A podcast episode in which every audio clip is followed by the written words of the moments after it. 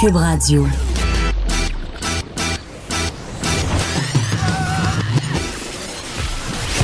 Pour elle, il n'y a jamais de mauvaise question.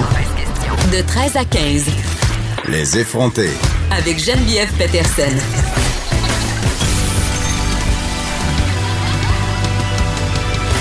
Cube Radio. Bonjour tout le monde, j'espère que vous allez bien avec vous pour les deux prochaines heures. 13 euh, novembre, aujourd'hui, on célèbre un bien triste anniversaire. Ça fait quatre ans déjà euh, qu'ont eu lieu les attaques sanglantes au Bataclan, cette célèbre salle de spectacle parisienne. Euh, je ne sais pas si vous vous rappelez ce que vous faisiez à ce moment-là, mais il y avait eu, moi je me rappelle, je l'avais appris sur les médias sociaux comme bien des gens, et il y avait eu ce mouvement de sympathie un peu partout dans le monde, bien sûr des images qui avaient circulé pas mal, comme c'est le cas euh, désormais maintenant. On apprend les nouvelles souvent via les médias sociaux. Il y avait des images vraiment. Euh, je me rappelle encore des images de cet attentat-là qui avait fait 90 morts quand même des dizaines de blessés graves. Et euh, quatre ans après, le Bataclan décide un peu, je vais pas dire de tourner la page, mais peut-être de passer à autre chose, de penser ses blessures. Euh, le Bataclan qui adopte une nouvelle identité visuelle, un nouveau projet artistique qui va être axé euh, sur la pluridisciplinarité et qui va lui permettre, du moins, euh, c'est ce que les ceux qui s'occupent de cette salle-là espèrent, de retrouver une certaine attractivité parce qu'on peut se douter que depuis ces événements-là, c'est difficile. L'administration du Bataclan s'en cache pas.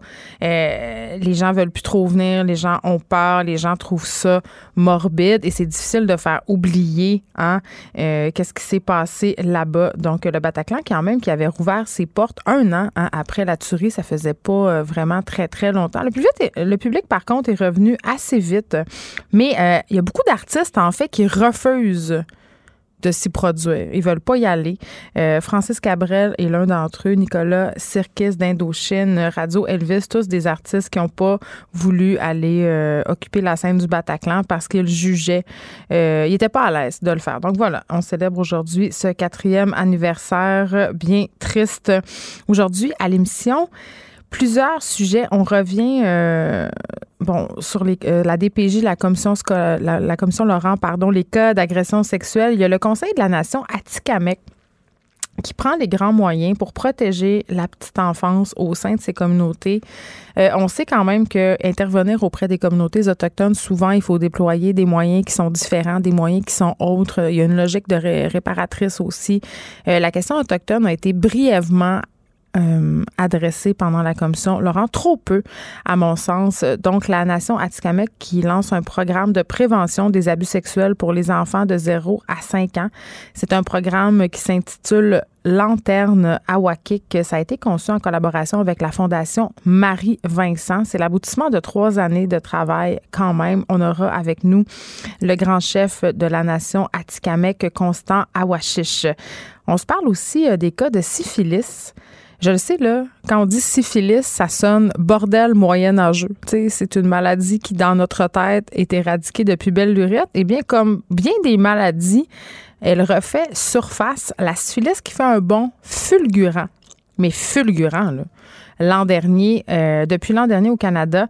Et là, euh, les experts sont très inquiets, réclament de la prévention. C'est une maladie qui avait disparu, je l'ai dit, il y a eu trois cas, genre en 1998, dans tout le Québec. Et là, euh, le docteur Régent Thomas, qu'on aura tantôt avec nous, qui est directeur de la clinique L'Actuelle à Montréal, on le connaît bien par rapport au VIH et autres infections transmissibles sexuellement. il nous disait, le docteur Régent Thomas, que maintenant, c'est environ 1000 par an. donc, vraiment, là, en 2018, il y a l'Agence de la santé publique du Canada qui a rapporté 6311 cas de syphilis. C'est une hausse de 55% par rapport à l'année précédente, donc l'année 2017. Euh, c'est quand même assez préoccupant, là, je le rappelle. C'est une maladie, une infection transmissible sexuellement, euh, on appelle ça ITS communément, euh, qui avait été éradiquée. Qu'est-ce qui cause ça? Pourquoi un retour euh, de la syphilis et de d'autres ITS aussi par ailleurs? C'est un sujet dont on va discuter avec le docteur euh, Régent Thomas un peu plus tard. On aurait aussi euh, Nicolas Amartino qui nous a parlé avant de prendre son vol d'avion parce que le journaliste sportif bien connu qui anime aussi la balado chaude ici chez nous à Cube a quitté son métier de journaliste sportif pour devenir agent de joueur de soccer. Donc on a voulu savoir pourquoi. Aussi discuter de la popularité de ce sport-là qui est grandissant au Québec, mais quand même un sport qui doit rivaliser avec le hockey, qui demeure quand même notre religion populaire. Euh, on l'appelle pas ça la Sainte Flanelle pour rien. On se parle de Noël aussi, je le sais. Je sais, on va en parler de plus en plus, ça s'en vient, hein? Hein? Hein? Un mois, même pas et demi, hein? J'ai vu des gens qui ont fait leur sapin en fin de semaine. Oui, oui, oui. Moi, je résiste encore à la tentation parce qu'on dirait que la petite neige qui s'est amenée sur nous euh, nous fait devancer nos plans de Noël. Et là, on va se parler d'un dossier de Protégez-vous parce que je le sais, moi aussi, j'ai commencé à le faire, c'est-à-dire l'achat de cadeaux de Noël. On est très d'avance souvent et de plus en plus, les commerçants font leur rabais environ justement un mois avant la période des fêtes. Et là, il y a Protégez-vous qui nous présente un dossier sur les marques électroniques les plus fiables dans leur euh, édition de décembre. Et vraiment, on le sait, là, les gadgets électroniques, que ce soit téléphone, tablette, iPad, télévision, ordinateur portable, name tous les trucs électroniques, ce sont des cadeaux de Noël qui sont très populaires et que c'est beaucoup faire. Les consoles de jeux aussi. Donc, on va essayer de se dépatouiller dans tout ça parce qu'on le sait, on parle beaucoup d'obsolescence programmée il y a des marques qui ont des produits qui sont moins bons que d'autres et ça coûte des sous, beaucoup de sous, ces gadgets électroniques-là. Donc, quand on investit euh, dans un gadget, puis je, me plais souvent à dire que payer pour un, objet électronique comme une tablette, un téléphone, c'est un peu comme s'acheter une auto. C'est-à-dire qu'à partir du moment où tu commences à l'utiliser, il y a une certaine perte de valeur. Tu sais qu'il va falloir que ça change dans quatre ans. Il y a vraiment cette idée. C'est un objet, malheureusement, qui est éphémère. Donc, euh, raison de plus pour faire les meilleurs choix et les utiliser le plus possible pendant que c'est possible. On se parle aussi du cardinal Pell qui a été reconnu coupable de pédophilie en février dernier. Eh bien, ce cher malafrat pourra finalement plaider sa cause en Cour suprême australienne. on s'en rappelle, le cardinal Pell qui a été poursuivi pour des actes pédophile commis dans les années 70, euh, entre les années 70 et 90. Il a été inculpé en 2017 dans tous ces scandales qui touchent euh, l'Église catholique. Un proche du pape François, une étoile montante euh, au Vatican. Alors, c'est vraiment une histoire très, très troublante. La Cour suprême australienne qui va entendre son appel au début de 2020, donc ça sent bien. et c'est très préoccupant. Je vais en parler avec Alain Pronkin, qui est spécialiste des nouvelles religieuses. Aussi, Joannie Gontier est avec nous aujourd'hui. Manger ses bébés. Capotez pas, là, OK? On se demande si manger ses bébés, c'est normal selon la science. Mais là, pas manger ses bébés dans le sens de je vais faire cuire puis je vais le manger, mais avouez que nos enfants, quand ils sont petits, on trouve qu'ils sentent bon puis on a envie d'y croquer. Il y a une étude qui nous explique pourquoi c'est un phénomène tout à fait normal, explicable scientifiquement, un processus physiologique euh, et derrière euh, cette fameuse envie de croquer la petite joue, la petite cuisse. Ça s'explique. Euh, puis ça se transpose aussi dans les relations de couple. J'ai hâte de voir ce qu'elle va nous dire là-dessus, Joannie Gontier. on va rester dans le thème des gens qu'on aime parce qu'on va aborder aussi euh, un sujet peut-être qui est très lié tant des fêtes avec Joanie, l'impact des chicanes de famille sur notre état de santé. On le sait, là, dans le temps de Noël, c'est le temps soit des réconciliations, soit des chicanes. Donc, euh, ça peut avoir des impacts quand même assez majeurs, les, euh, les tensions familiales. Émilie Ouellette sera là avec nous aujourd'hui. Aussi, elle nous parle de l'importance de laisser les enfants expérimenter les conséquences de leurs actes. Et là, en tout cas, j'ai hâte de voir euh, ce qu'elle va nous dire parce que c'est quand même pas une position très, très populaire, laisser les enfants se planter. Euh, parce qu'on a tendance à vouloir un peu les faire grandir dans, moi j'appelle ça dans le papier bulle, là, vouloir. C'est, très normal. On veut éviter à nos enfants euh, des déconvenus, des déceptions. On veut parfois même leur éviter de se faire mal, de souffrir, d'avoir de la peine. Mais parfois, comme on dit, ça peut favoriser leur développement. Hein, tu sais, fameux, ce fameux adage c'est le métier qui rentre. Laisser nos enfants expérimenter les conséquences de leurs choix, de leurs actes, de leurs mauvais choix, de leurs moins bons choix. Moi, je le fais. Euh, à mes trois enfants, là, je leur ai tous laissé expérimenter les conséquences du temps froid. Tu sais, moi, me battre avec mon enfant de 5 ans, genre, ah, je vais pas mettre mon cache-colle pour aller à l'école. Ah, je vais mettre juste mes petites mitaines puis pas mes grosses. Ben, c'est ça. Vas-y à l'école puis gèle toute la journée puis tu vas voir que demain, tu vas vouloir les mettre tes mitaines. Ça marche. Le lendemain, il n'y avait plus aucun ostinage. Aussi, euh, la fameuse question du repas. Les enfants qui s'ostinent pour ne pas manger, aiment pas ce qu'on leur a préparé, veulent pas déjeuner le matin avant d'aller à l'école, ben moi, je les laisse partir le ventre vide. Juste, t'auras faim tu auras faim, euh, tu, verras que déjeuner, c'est important. Donc, euh, la prochaine fois, tu vas déjeuner avant de partir à l'école. Évidemment, on pose pas aucun geste pour mettre en danger la sécurité, mais il n'y a jamais personne qui est mort d'avoir jeûné 3-4 heures avant de prendre la collation à l'école. Donc, je trouve que parfois, ça peut être positif de laisser à nos enfants expérimenter les conséquences de leurs actes, mais est-ce qu'on vit dans une société pardon, qui le permet? Je ne pense pas. Euh, avant qu'on s'en aille à la pause, euh, je veux qu'on parle d'un article que j'ai trouvé fort intéressant qui a paru sur notre marque Porte-Monnaie. Euh, on se parle des agences de recouvrement, du harcèlement dont font preuve souvent ces agences-là envers les consommateurs. Malgré les changements à la loi, il y a eu plusieurs changements parce qu'on sait que ces, ces agences-là pouvaient devenir assez intenses, appeler des gens la nuit. Et il y a vraiment là, euh, plusieurs agences, malgré le changement de loi, euh, continuent à avoir des comportements problématiques. Euh, donc, Option consommateur, quand même, reçoit des plaintes encore à ce jour par des clients qui se font harceler et même menacés. des agences de recouvrement qui vont jusqu'à dire on va vous envoyer la police, on va vous saisir, on va vous envoyer en prison. Certains appellent les gens la nuit. Et certaines personnes ont peur parce qu'elles ne connaissent pas leurs droits. OK? Et dans la plupart des cas, ces personnes-là se font harceler pour de vieilles dettes. Euh, ça peut être des dettes de consommation, ça peut être une dette euh, par rapport à un loyer impayé, un cellulaire, des cartes de crédit. Euh, donc, quand même, ça arrive assez régulièrement et ces consommateurs-là, des fois, ont gagné un procès contre ce créancier-là, ont fait annuler la dette de façon légitime, mais quand même, ils se font harceler par le créancier, par des agences, par le biais d'agences de, recouvrement. Le créancier, en quelque sorte, se fait justice de cette façon-là. Euh, et même, il y a des cas où on a vu des agences révéler des dettes à des proches, à des employeurs, et c'est contre la loi. Une agence ne peut en aucun cas communiquer euh, votre dette à une tierce personne. Elle peut pas non plus vous harceler. Euh, elle peut pas communiquer avec votre employeur pour obtenir euh, vos coordonnées. Mais il y a plusieurs créanciers qui vendent euh, des créances, leur dette à ces agences-là. Et ces agences-là, même des fois, se vendent des dossiers entre elles. Même si ces dossiers-là sont fermés, espérant récupérer de l'argent. OK? Il y a des agences qui harcèlent des gens pour des dettes qui sont prescrites, c'est-à-dire, je l'ai dit tantôt, pour des dettes euh, pour lesquelles le créancier a perdu son droit de recours euh, parce que ça fait trop, euh, trop longtemps. Il y a un délai de trois ans à partir du dernier paiement où un, un créancier peut avoir un recours.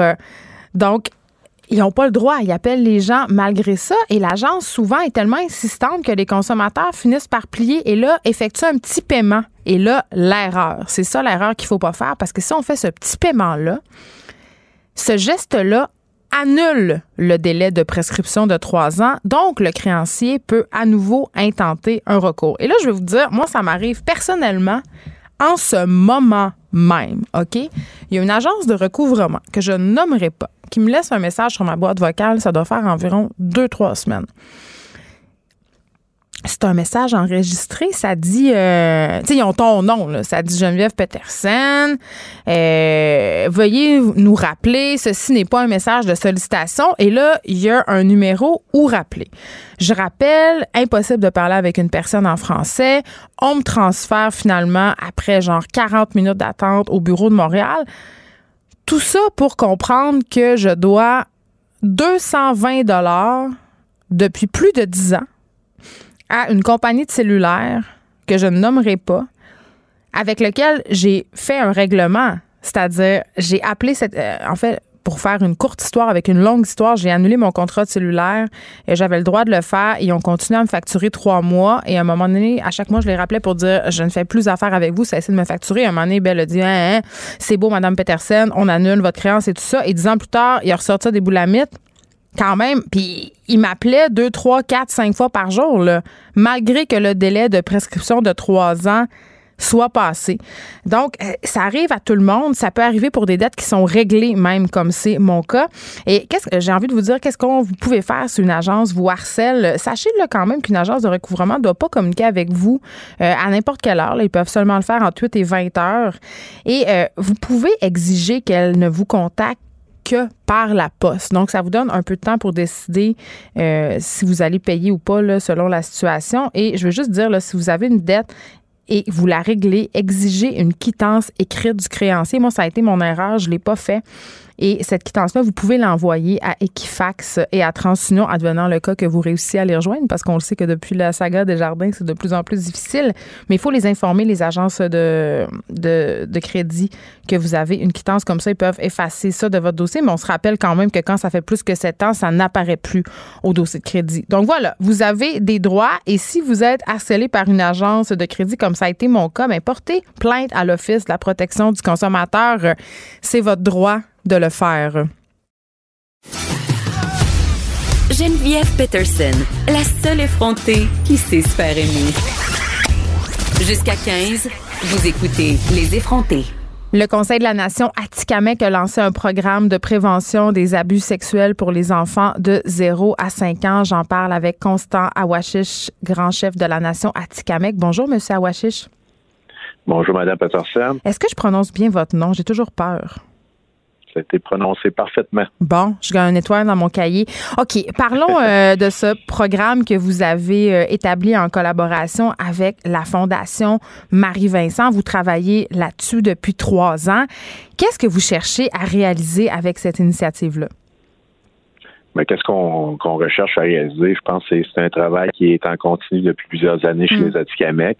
C'est vraiment un travail de, protection sociale des Atikamekw. On connaît l'histoire avec les Premières Nations, on connaît l'histoire euh, avec les, avec les Autochtones, mais nous, euh, de, de nation, mais on veut s'en sortir, on veut pouvoir commencer à travailler avec les, les enfants, les jeunes, euh, travailler également avec les parents pour qu'ils puissent euh, prendre conscience des impacts sociaux de, de, de tels comportements, mais de, de tels comportements qui sont souvent qui ont souvent été apportés euh, par des euh, par des traumatismes qui ont été euh, qui ont qui ont subi ailleurs. Donc, vous faites allusion, vous faites allusion au pensionnat?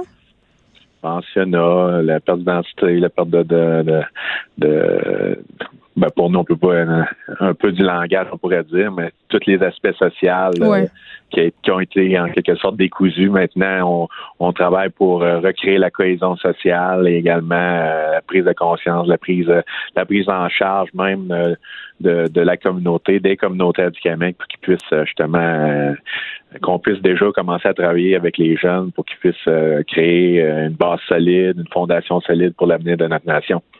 Euh, Monsieur Awache, je vous avais dit en début d'entrevue, euh, on connaît l'histoire avec euh, les populations autochtones. Est-ce que vous êtes tanné qu'on parle juste des problèmes de vos communautés? Ben, ben, je pense que pour moi, en tout cas, c'est clair.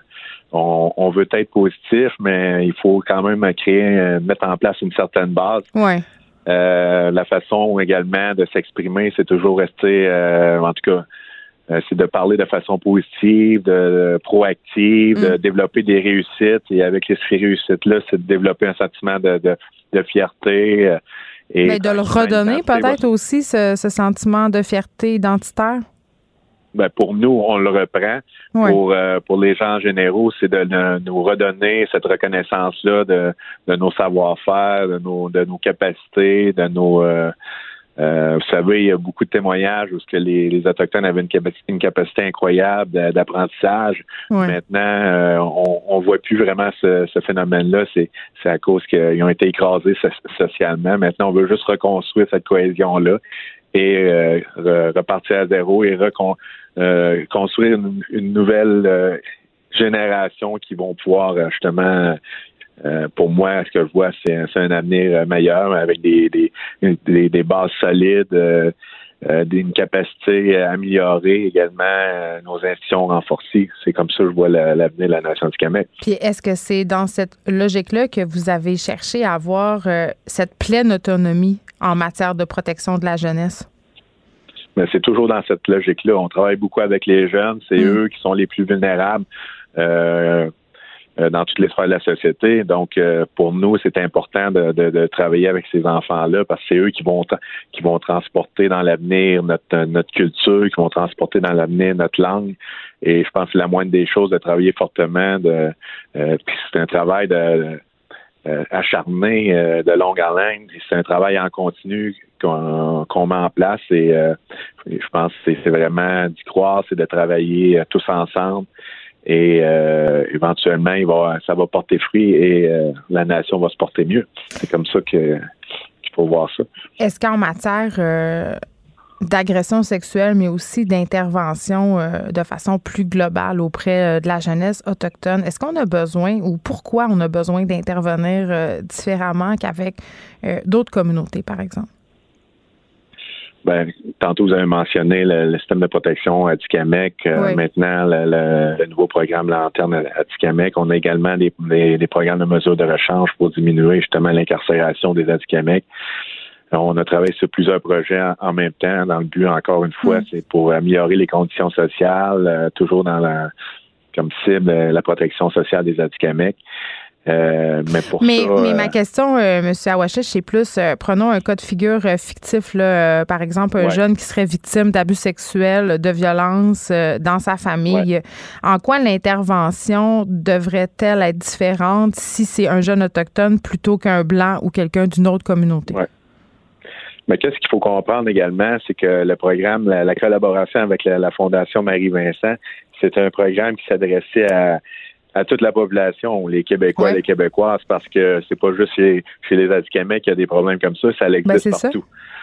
Et pour nous, qu'est-ce qu'on a fait, c'est qu'on a créé une collaboration avec euh, la Fondation Marie-Vincent, euh, d'utiliser leurs compétences, leur expertise, mais de l'adapter à notre culture, à nos besoins. Hmm. Euh, donc, il y a eu des interventions. Ça fait trois ans qu'on travaille là-dessus. Il y a eu des interviews, il y a eu la collaboration de certaines familles, d'intervenants dans les communautés.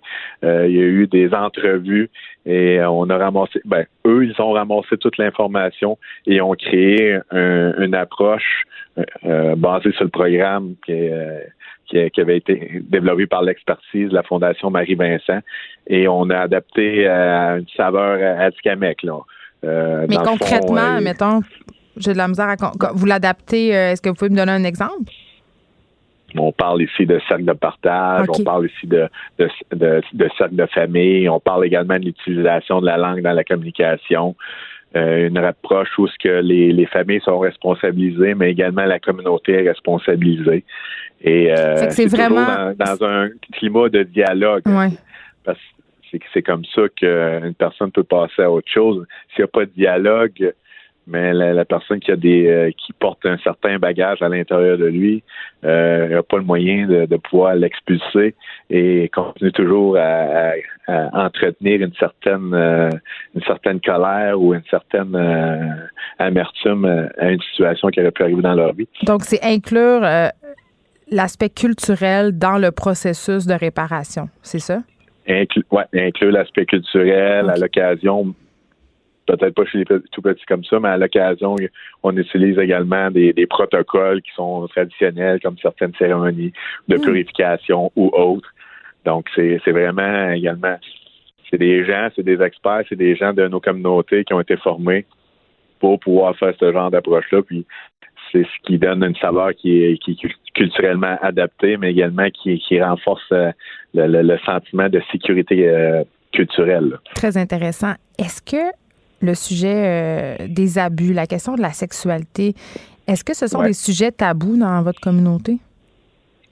Ben, je pense dans toutes les communautés, que ce soit mm. québécois ou québécoises ou canadiens, je pense que c'est des sujets qui sont pas faciles à parler. Euh, moi-même, en tant que parent, quand mes enfants m'arrivent avec euh, qu'est-ce qu'ils ont appris à l'école, euh, des fois, je viens un peu euh, bouche bée, puis je, j'essaie de, reprendre un peu le, le, le, le, la balle au bon. Vous avez des malaises?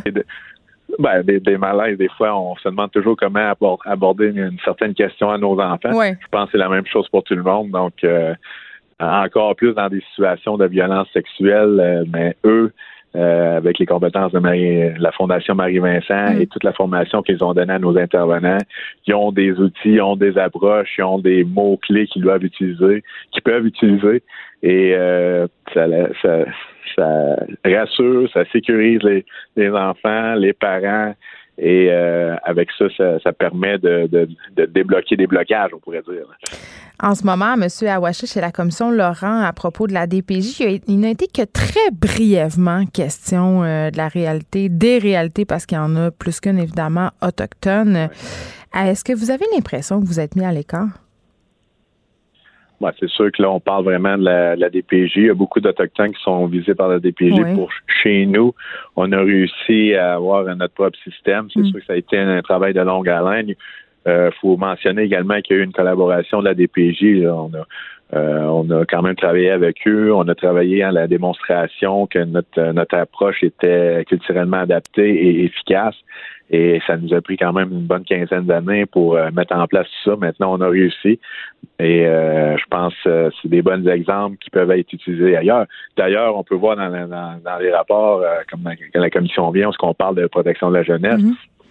Dans le rapport vient, c'est mentionné que qu'il faut qu'il faut une adaptation plus culturelle des aux Premières Nations en ce qui les concerne au niveau de la DPJ. Donc, puis également, on peut voir dans, ce rapport-là qu'il euh, y a des recommandations qui recommandent à la DPJ une approche où ce que la famille devrait être plus impliquée, la mm. famille élargie également on parle d'un cercle de famille. Euh, à ce moment-là, c'est pas nécessairement juste des travailleurs sociaux, des avocats, un mm. juge qui qui, qui prend le, client, l'enfant. Mais oui, on a vu euh, On a vu des cas absolument aberrants dans le nord du Québec où des enfants euh, des Premières Nations ont été envoyés en famille d'accueil à des milliers de kilomètres de chez eux, les coupant de ce fait de tout contact avec leur famille élargie. Tu sais. Tout à fait.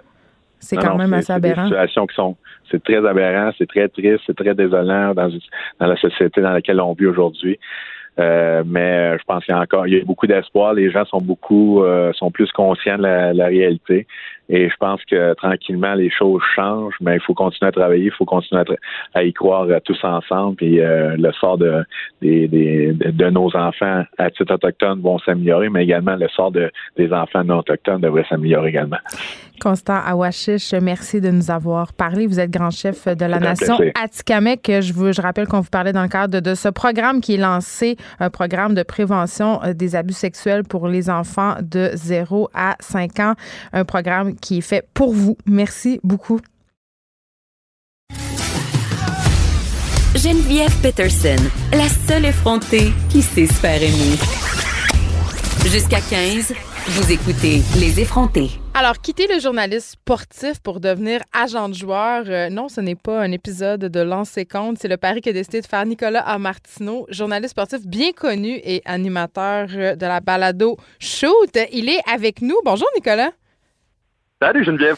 Euh, écoute, le sport a toujours fait partie de ta vie. Je pense que depuis que tu es tout petit, en tout cas, on m'a dit que tu as joué au soccer avec ton frère pas mal. Est-ce que je me trompe? un petit peu, mais j'étais pas très bon au soccer. Euh, ça, c'était définitivement pas mon sport de prédilection quand j'étais petit. J'ai fait de la boxe, euh, j'ai fait du hockey, j'ai joué au football, j'ai traversé tous les sports à peu près comme tous les petits Québécois. Euh, mais le soccer faisait pas partie de ma vie à moi, elle faisait partie de celle de mon frère et moi j'en riais un peu. Ah, tu riais de ça? Oui, oui, mais oui. Pourquoi? vraiment, vraiment pas mon sport à l'époque. OK, mais comme tout bon petit gars, comme tout bon petit Québécois, j'imagine que tu as caressé le rêve de devenir joueur professionnel, euh, possiblement dans la Ligue nationale de hockey, mais est-ce que, est-ce que ça a été déjà un rêve pour toi? Euh, je te dirais qu'à l'époque, je savais déjà que le talent chez moi était limité. J'avais du cœur, j'aimais la game, j'aimais ça jouer au hockey, je suivais toutes les statistiques, mais je te dirais que euh, j'avais 6-7 ans, puis mon rêve, c'était pas de jouer dans la Ligue nationale de hockey. Ah, t'étais déjà réaliste? ah oui, oui, non, écoute, moi, je me voyais journaliste, je me voyais je me voyais lecteur de nouvelles, je me disais que j'allais rapporter les prouesses des Canadiens de Montréal, mais oublie ça, je, savais que j'étais pas, euh, j'étais malheureusement pas muni des outils pour euh, devenir professionnel à un très très jeune âge. Oui, mais tu es de quand même devenu journaliste sportif, tu as exercé ce métier-là pendant six ans, euh, notamment à TVA Sport. Comment on se rend à devenir journaliste sportif? Parce que comme les joueurs euh, de hockey professionnels ou dans d'autres sports professionnels, il y a beaucoup d'appelés, peu d'élus quand même. Oui, ben écoute, c'est un peu ça, moi, ma Ligue nationale de hockey en bout de ligne. Quand j'ai eu ma chance à TVA Sport, au départ, c'était euh, c'était l'atteinte de mon rêve, l'atteinte de, de, de, de l'objectif du but que je m'étais fixé quand j'étais tout petit. donc, quand j'ai été engagé au départ à TVA Sport, honnêtement, je ne pouvais pas être plus heureux que ça parce que c'était vraiment ça que je voulais faire. Euh, sauf qu'il faut savoir quand même que quand tu rentres dans une chaîne sportive, que ce soit TVA Sport ou RDS, mm. tu commences quand même euh, en tant que rédacteur. c'est très long avant que tu aies ta chance et d'être reporter en ondes, qui est habituellement le rêve euh, le rêve, disons, le plus habituel des petits garçons qui veulent rentrer dans une salle de nouvelles. OK, mais là, tu réalises ton rêve puis tu t'en vas.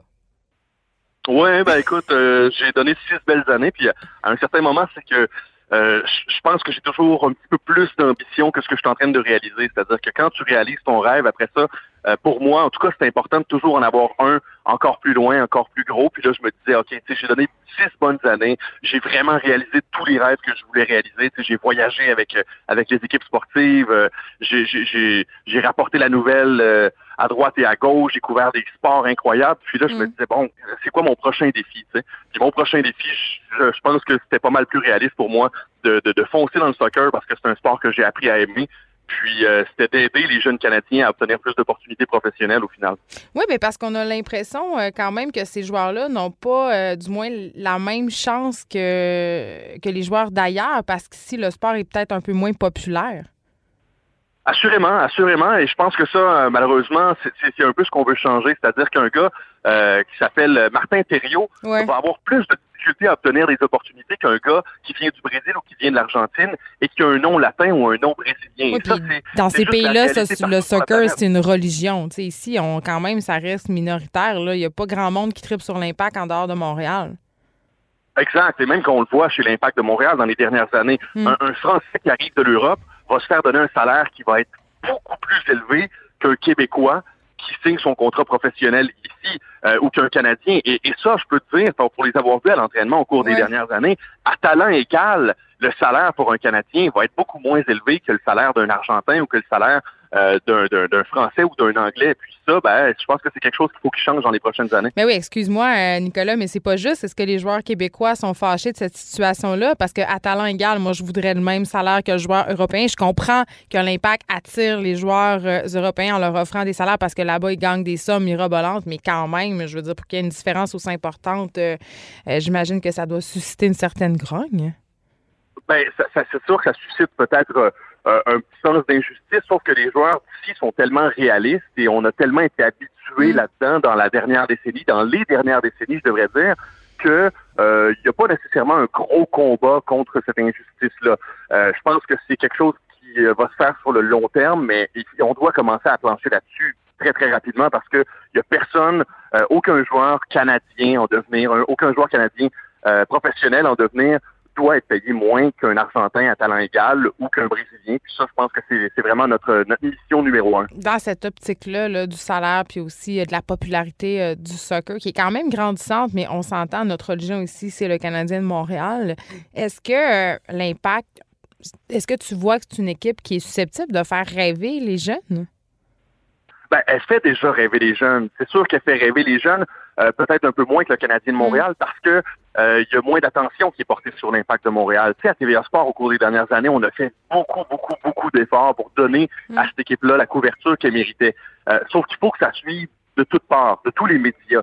Donc, c'est sûr qu'il y a quoi une quinzaine, vingtaine de caméras dans le vestiaire du Canadien de Montréal après un match. C'est pas la même chose chez l'impact de Montréal. Donc, si on donne pas la même attention en tant que, que média, euh, c'est pour ça que peut-être les, les, les, jeunes vont rêver un peu moins, mais je peux te dire qu'il y a énormément de jeunes joueurs de soccer qui aujourd'hui rêvent d'un jour porter le maillot de l'Impact de Montréal. Mais, mais c'est pas c'est pas plus facile de jouer pour l'Impact que de jouer pour le Canadien de Montréal. C'est extrêmement difficile de faire une carrière professionnelle au soccer. Bien, je comprends. Sauf qu'en même temps, ce qui fait rêver ces garçons-là, puis c'est peut-être pas une bonne chose, mais c'est l'aura de célébrité qui est autour euh, du fait d'être un joueur chez les Canadiens. Tu sais, on a toute cette vision de ce joueur de hockey superstar entouré de belles filles qui boit du champagne dans des clubs de la ville.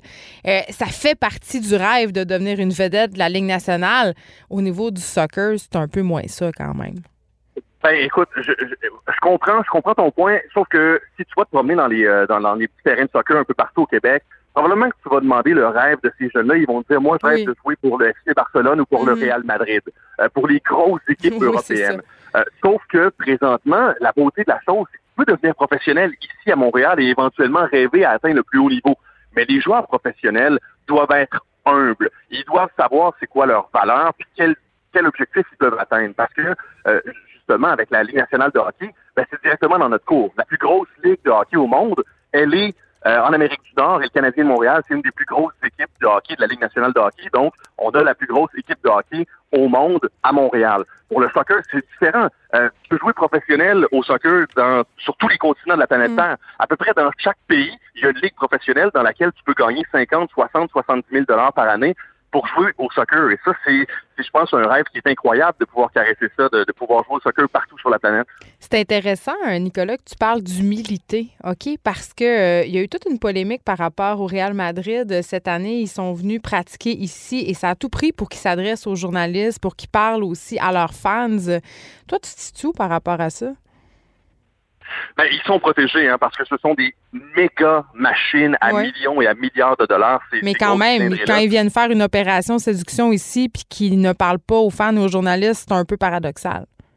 Mais, mais au contraire, ils ne venaient pas faire une opération de séduction ici. Ils venaient ici à Montréal hmm. parce qu'ils savaient qu'ils allaient avoir la paix pas mal davantage que s'ils vont n'importe où ailleurs sur la planète. Hmm. Et c'est un peu ça l'objectif parce que Zinedine okay. quand il est venu ici avec le Real Madrid la première fois, ben, il a réalisé, hey, on peut se promener dans la rue, et somme toute, euh, avoir un rythme de vie assez normal, pas se cacher constamment des caméras et des partisans. Donc, c'est bien pour eux, ça aussi. Mais ça a contrarié les partisans ici énormément.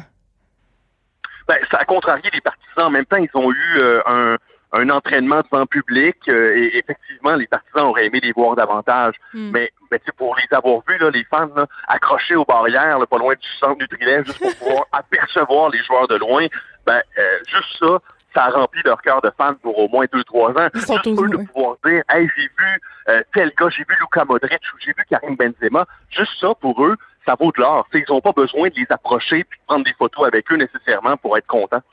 Je me demandais, euh, Nicolas, si ton métier de journaliste euh, sportif t'aide en quelque sorte, va t'aider avec certains joueurs. Euh, est-ce que tu as des relations privilégiées avec certains d'entre eux ou pas du tout? Parce qu'on est quand même sur cette impression que les journalistes, quand même, gardent davantage une distance qu'auparavant avec les professionnels du sport.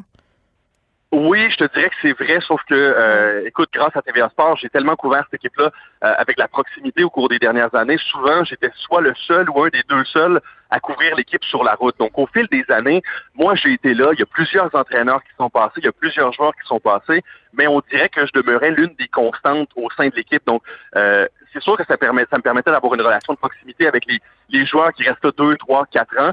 Euh, donc, aujourd'hui, dans ma euh, oui, dans mon switch, ça va m'aider. Ça va m'aider parce qu'ils ont vu aussi que je les ai peut-être que je les ai couverts de la bonne façon. Tu sais. Hmm. Que j'ai jamais été euh, unfair, pas équilibré dans, dans, mes jugements ou dans ma façon de couvrir les joueurs. Et ça, je pense que ça, ça va m'aider dans les, dans les prochains mois, dans les prochaines semaines à opérer cette transition-là. Tu as su gagner leur confiance. Écoute, t'accroches tes patins de journaliste sportif, Nicolas Martineau, mais tu continues quand même euh, d'animer le balado show. Je pense que les épisodes sont disponibles chaque mardi, c'est ça? Oui, exactement. Chaque mardi midi, donc sur toutes vos euh, toutes vos plateformes où vous consommez vos podcasts, notamment sur Spotify, sur Apple Podcasts. Donc mm. euh, voilà, c'est disponible un peu partout et je continue à, animer la boxe aussi à TVA Exactement. Et on peut aussi écouter la balado évidemment sur le site de Cube Radio. Merci beaucoup, Nicolas. Ah, merci. On va te souhaiter bonne chance dans tes nouveaux défis. Bon soccer. Merci, c'est bien gentil. Merci. Geneviève Peterson, la seule effrontée qui sait se faire aimer. Jusqu'à 15, vous écoutez Les effrontés. La syphilis qui fait un retour euh, inquiétant au Canada. J'en jase avec le docteur euh, Régent Thomas, directeur de la clinique L'Actuel. Bonjour, docteur Thomas. Bonjour. Hey, moi, quand j'ai lu ça ce matin, je me suis dit, là, là, là, là, là, là, là, là, la syphilis, c'est pas une maladie de pas être maudit qui fréquentait les bordels. Je veux dire, c'est fini, la syphilis. Qu'est-ce qui se passe? Oui, ben non, mais c'est pas fini. On a cru que c'était fini. Euh, ben. à la fin des années 90, il y avait presque plus de cas, mais ça correspondait à l'époque où il y avait le sida, puis donc euh, les gens faisaient attention un peu plus euh, aux, UTS. Et là, tranquillement, ça c'est revenu. Et comme vous le voyez, de façon assez assez exponentielle. Quand on parle d'une augmentation de 55% au Canada dans un an, c'est énorme. Et, la syphilis a ses dangers. C'est pas une maladie. D'abord, c'est une maladie un peu difficile à diagnostiquer. Oui, comment ça marche? Parce qu'on est un peu mêlé, là. Ben, c'est un peu difficile. Il y a la syphilis primaire. Là, mettons, quelqu'un va avoir un, bouton sur le pénis ou sur une femme sur la vulve, ou mm. ça peut être dans la bouche, ça peut être anal. Et c'est un bouton qui est indolore, c'est un petit sang que ça fait pas mal. Donc souvent les gens le traiteront pas, ils vont laisser passer, ils vont prendre rendez-vous, ben le bouton a disparu, on cancelle le rendez-vous chez le médecin. Mm-hmm. Ou on rentre dans une clinique sans rendez-vous, puis ben le médecin connaît moins ça, puis il y a moins d'expertise, puis il vous prescrit une petite crème, puis en disant euh, bye bye. Et là, les, symptômes vont disparaître. J'ai eu un homme de 84 ans comme ça la, semaine passée. Excusez-moi. Qu'est-ce qui. OK, non, excuse. Qu'est-ce qui s'était passé? Est-ce qu'il s'est fait une partouze dans son CHSLD?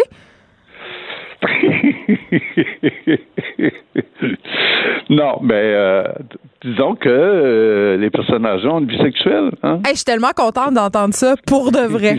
ça me ben réjouit. Bon, pas qu'il y ait la syphilis par contre, ce pauvre monsieur, mais quand même. oui, mais c'était vraiment cute. C'est vraiment ma téléphoniste. Hein? il a appelé la téléphoniste, puis c'est elle qui a eu l'idée que ça pouvait être une syphilis. Je, il avait vu un médecin, euh, le médecin il avait presque une crème de cortisone, ça s'en allait pas. Mm. Euh, et il a téléphoné ici en disant ben eu une petite relation sexuelle il n'y a pas très longtemps, c'est peut-être ça.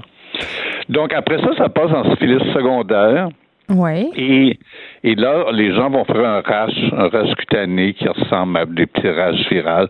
J'ai une fille de 26 ans euh, qui avait fait ça, puis elle avait vu un médecin de famille et un dermatologue.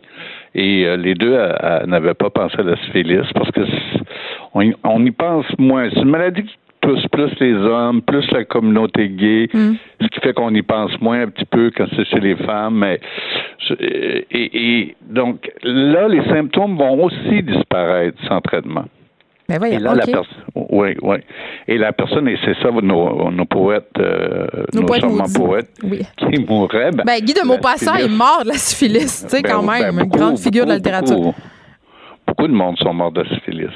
Euh, donc, euh, la syphilis va pendant des années après euh, toucher les organes, le cœur, le cerveau. Ça peut causer des démences. Mais c'est donc bien parent, on s'en rend pas compte? Non. non, non, non, on s'en rend pas compte. Ça peut être. c'est très. Il y a très peu de symptômes. OK, mais mettons que moi. La mettons... plupart des cas, là, quand même, là, se rendront pas là de nos jours, OK? Parce qu'à un moment donné, quelqu'un va penser, oh, j'ose espérer, à faire un dépistage, et, euh, et là, on va le, soigner, mais c'est une maladie, donc, comme tu vois, comme vous voyez, qui donc euh, euh, peut se présenter d'une allure grippale, une fatigue, mal de tête. Cette personne-là va dans une clinique sans rendez-vous, personne peu de gens vont penser à faire un test de syphilis en temps de grippe. Hein? Alors, il faut évidemment prendre le temps d'évaluer les facteurs de risque. Nous, moi, c'est un peu facile pour moi. Les gens, quand ils viennent ici, bon, c'est pas toujours facile de le diagnostiquer. Là, je viens d'avoir une belle là, syphilis primaire tantôt, il y a dix minutes, avec plein d'ulcères, un gars qui arrivait d'Amsterdam. Donc, oh, c'était comme euh, évident. Mais euh, nous, on fait des tests de syphilis en dépistage à tout le monde. Mais c'est ça ma, question, docteur Thomas. Si moi je vais passer un pap test et tout ça, que je fais mes tests réguliers, la syphilis ne sera pas nécessairement inclus là-dedans? Non. Malgré la ressurgescence des cas? Non. Ben voyons. Ouais. Ben, c'est un peu le, dilemme euh, de, la, de, la, santé publique de faire des lignes directrices que euh, normalement, si vous avez euh, euh, c'est souvent la question qui est posée est-ce que votre partenaire est à, est à? Je veux dire, Mais on le sait pas. ben, c'est ça. On l'a vu, le monsieur de 84 ans tantôt. Donc, on le sait pas. Donc, il faut demander au médecin de, de passer parce que c'est pas dans la cytologie, c'est une prise de sang. Alors, nous, on fait toujours VIH, syphilis et hépatite C parce que l'hépatite C est aussi une maladie euh, euh, importante. Et silencieuse qui, est présente aussi, ouais, et silencieuse souvent. OK. La santé publique rapporte euh, quand même un facteur qui est intéressant. Ce sont par rapport à l'âge, OK? Les personnes sont souvent âgées en 30 et 60 ans. C'est la moitié des cas signalés l'an passé. Est-ce qu'on se protège moins à cet âge-là? Mais je ne sais pas, parce que euh, c'est pas sûr que c'est la protection. OK. Parce que les, les gonorrhées, les chlamydia sont en augmentation de façon importante chez les, le groupe des 15-24 ans. Mm-hmm. Donc, toutes les ITS sont en augmentation. Mais est-ce que c'est à cause de la PrEP et de la trithérapie? On a l'impression qu'on peut plus mourir du sida, donc on, le condom est moins ben, important? C'est un mélange de tous ces facteurs.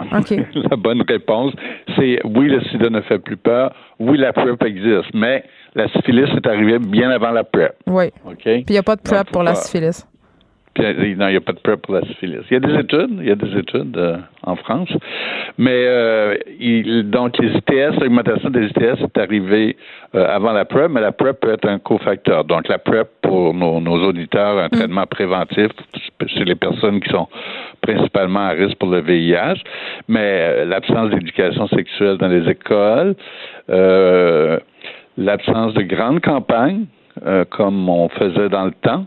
Il n'y a plus d'argent euh, investi comme il y en avait pour le VIH à l'époque. Il, y a eu, beaucoup de coupures en santé publique euh, il y a quelques années, donc j'espère qu'il y en aura du réinvestissement parce que ça coûte cher, là, tout ça, la société. Il y a quoi, 17 femmes qui sont nées au Canada? avec euh, donc avec un enfant atteint de syphilis. Oui, ils l'ont transmis pendant l'accouchement. Oui, donc trois ou quatre. Alors ça, c'est le danger. Hein? Si vous êtes enceinte, on vous fait un test de grossesse au début mais vous pouvez attraper la syphilis pendant la grossesse. Donc, il y en a eu des cas au Québec. Donc, il faudrait qu'il y ait un test de grossesse, pas de grossesse, je m'excuse, de syphilis au début de la grossesse et à la fin de la grossesse. oui, au début de la, de la grossesse et à la fin de la grossesse. Euh, pour éliminer ce facteur de risque-là, parce que c'est quand même ce qui est plus inquiétant. Le plus inquiétant, c'est les... Euh, donc, les femmes euh, enceintes, ça, c'est très, très inquiétant. Puis on mhm. voit que la syphilis est en train de changer. Là. Elle était principalement chez les hommes gays. Il y a de plus en plus d'hétérosexuels et de plus en plus euh, euh, de femmes aussi. Et on l'explique comment, ça? Je ne sais pas. toutes les épidémies commencent parfois dans des cercles, hmm. puis après, ben, se transforment. J'ai eu le cas l'autre jour de d'un jeune homme qui fait partie d'un groupe de polyamoureux. Ça, c'est aussi la nouvelle mode. Là. bon. Donc, la grosse affirmation. ben oui, oui, oui, c'est vraiment c'est quoi je voyais pas avant du tout. mais les, gens, se dépognent, je dirais plus ça, plus que c'est un ben, effet de mode. Absolument. Oui, mais moi, c'est un terme que j'entendais pas souvent avant et que j'entends régulièrement à la Ça, c'est démocratiser le polyamour. c'est ça. Donc, le polyamour, ben, quand il y a un cas de syphilis dans le polyamour, ça fait beaucoup de monde à téléphoner. Oui, eh ben c'est ça, c'est vrai. Et, l'autre chose qui est inquiétant, c'est que la syphilis peut causer des problèmes neurologiques.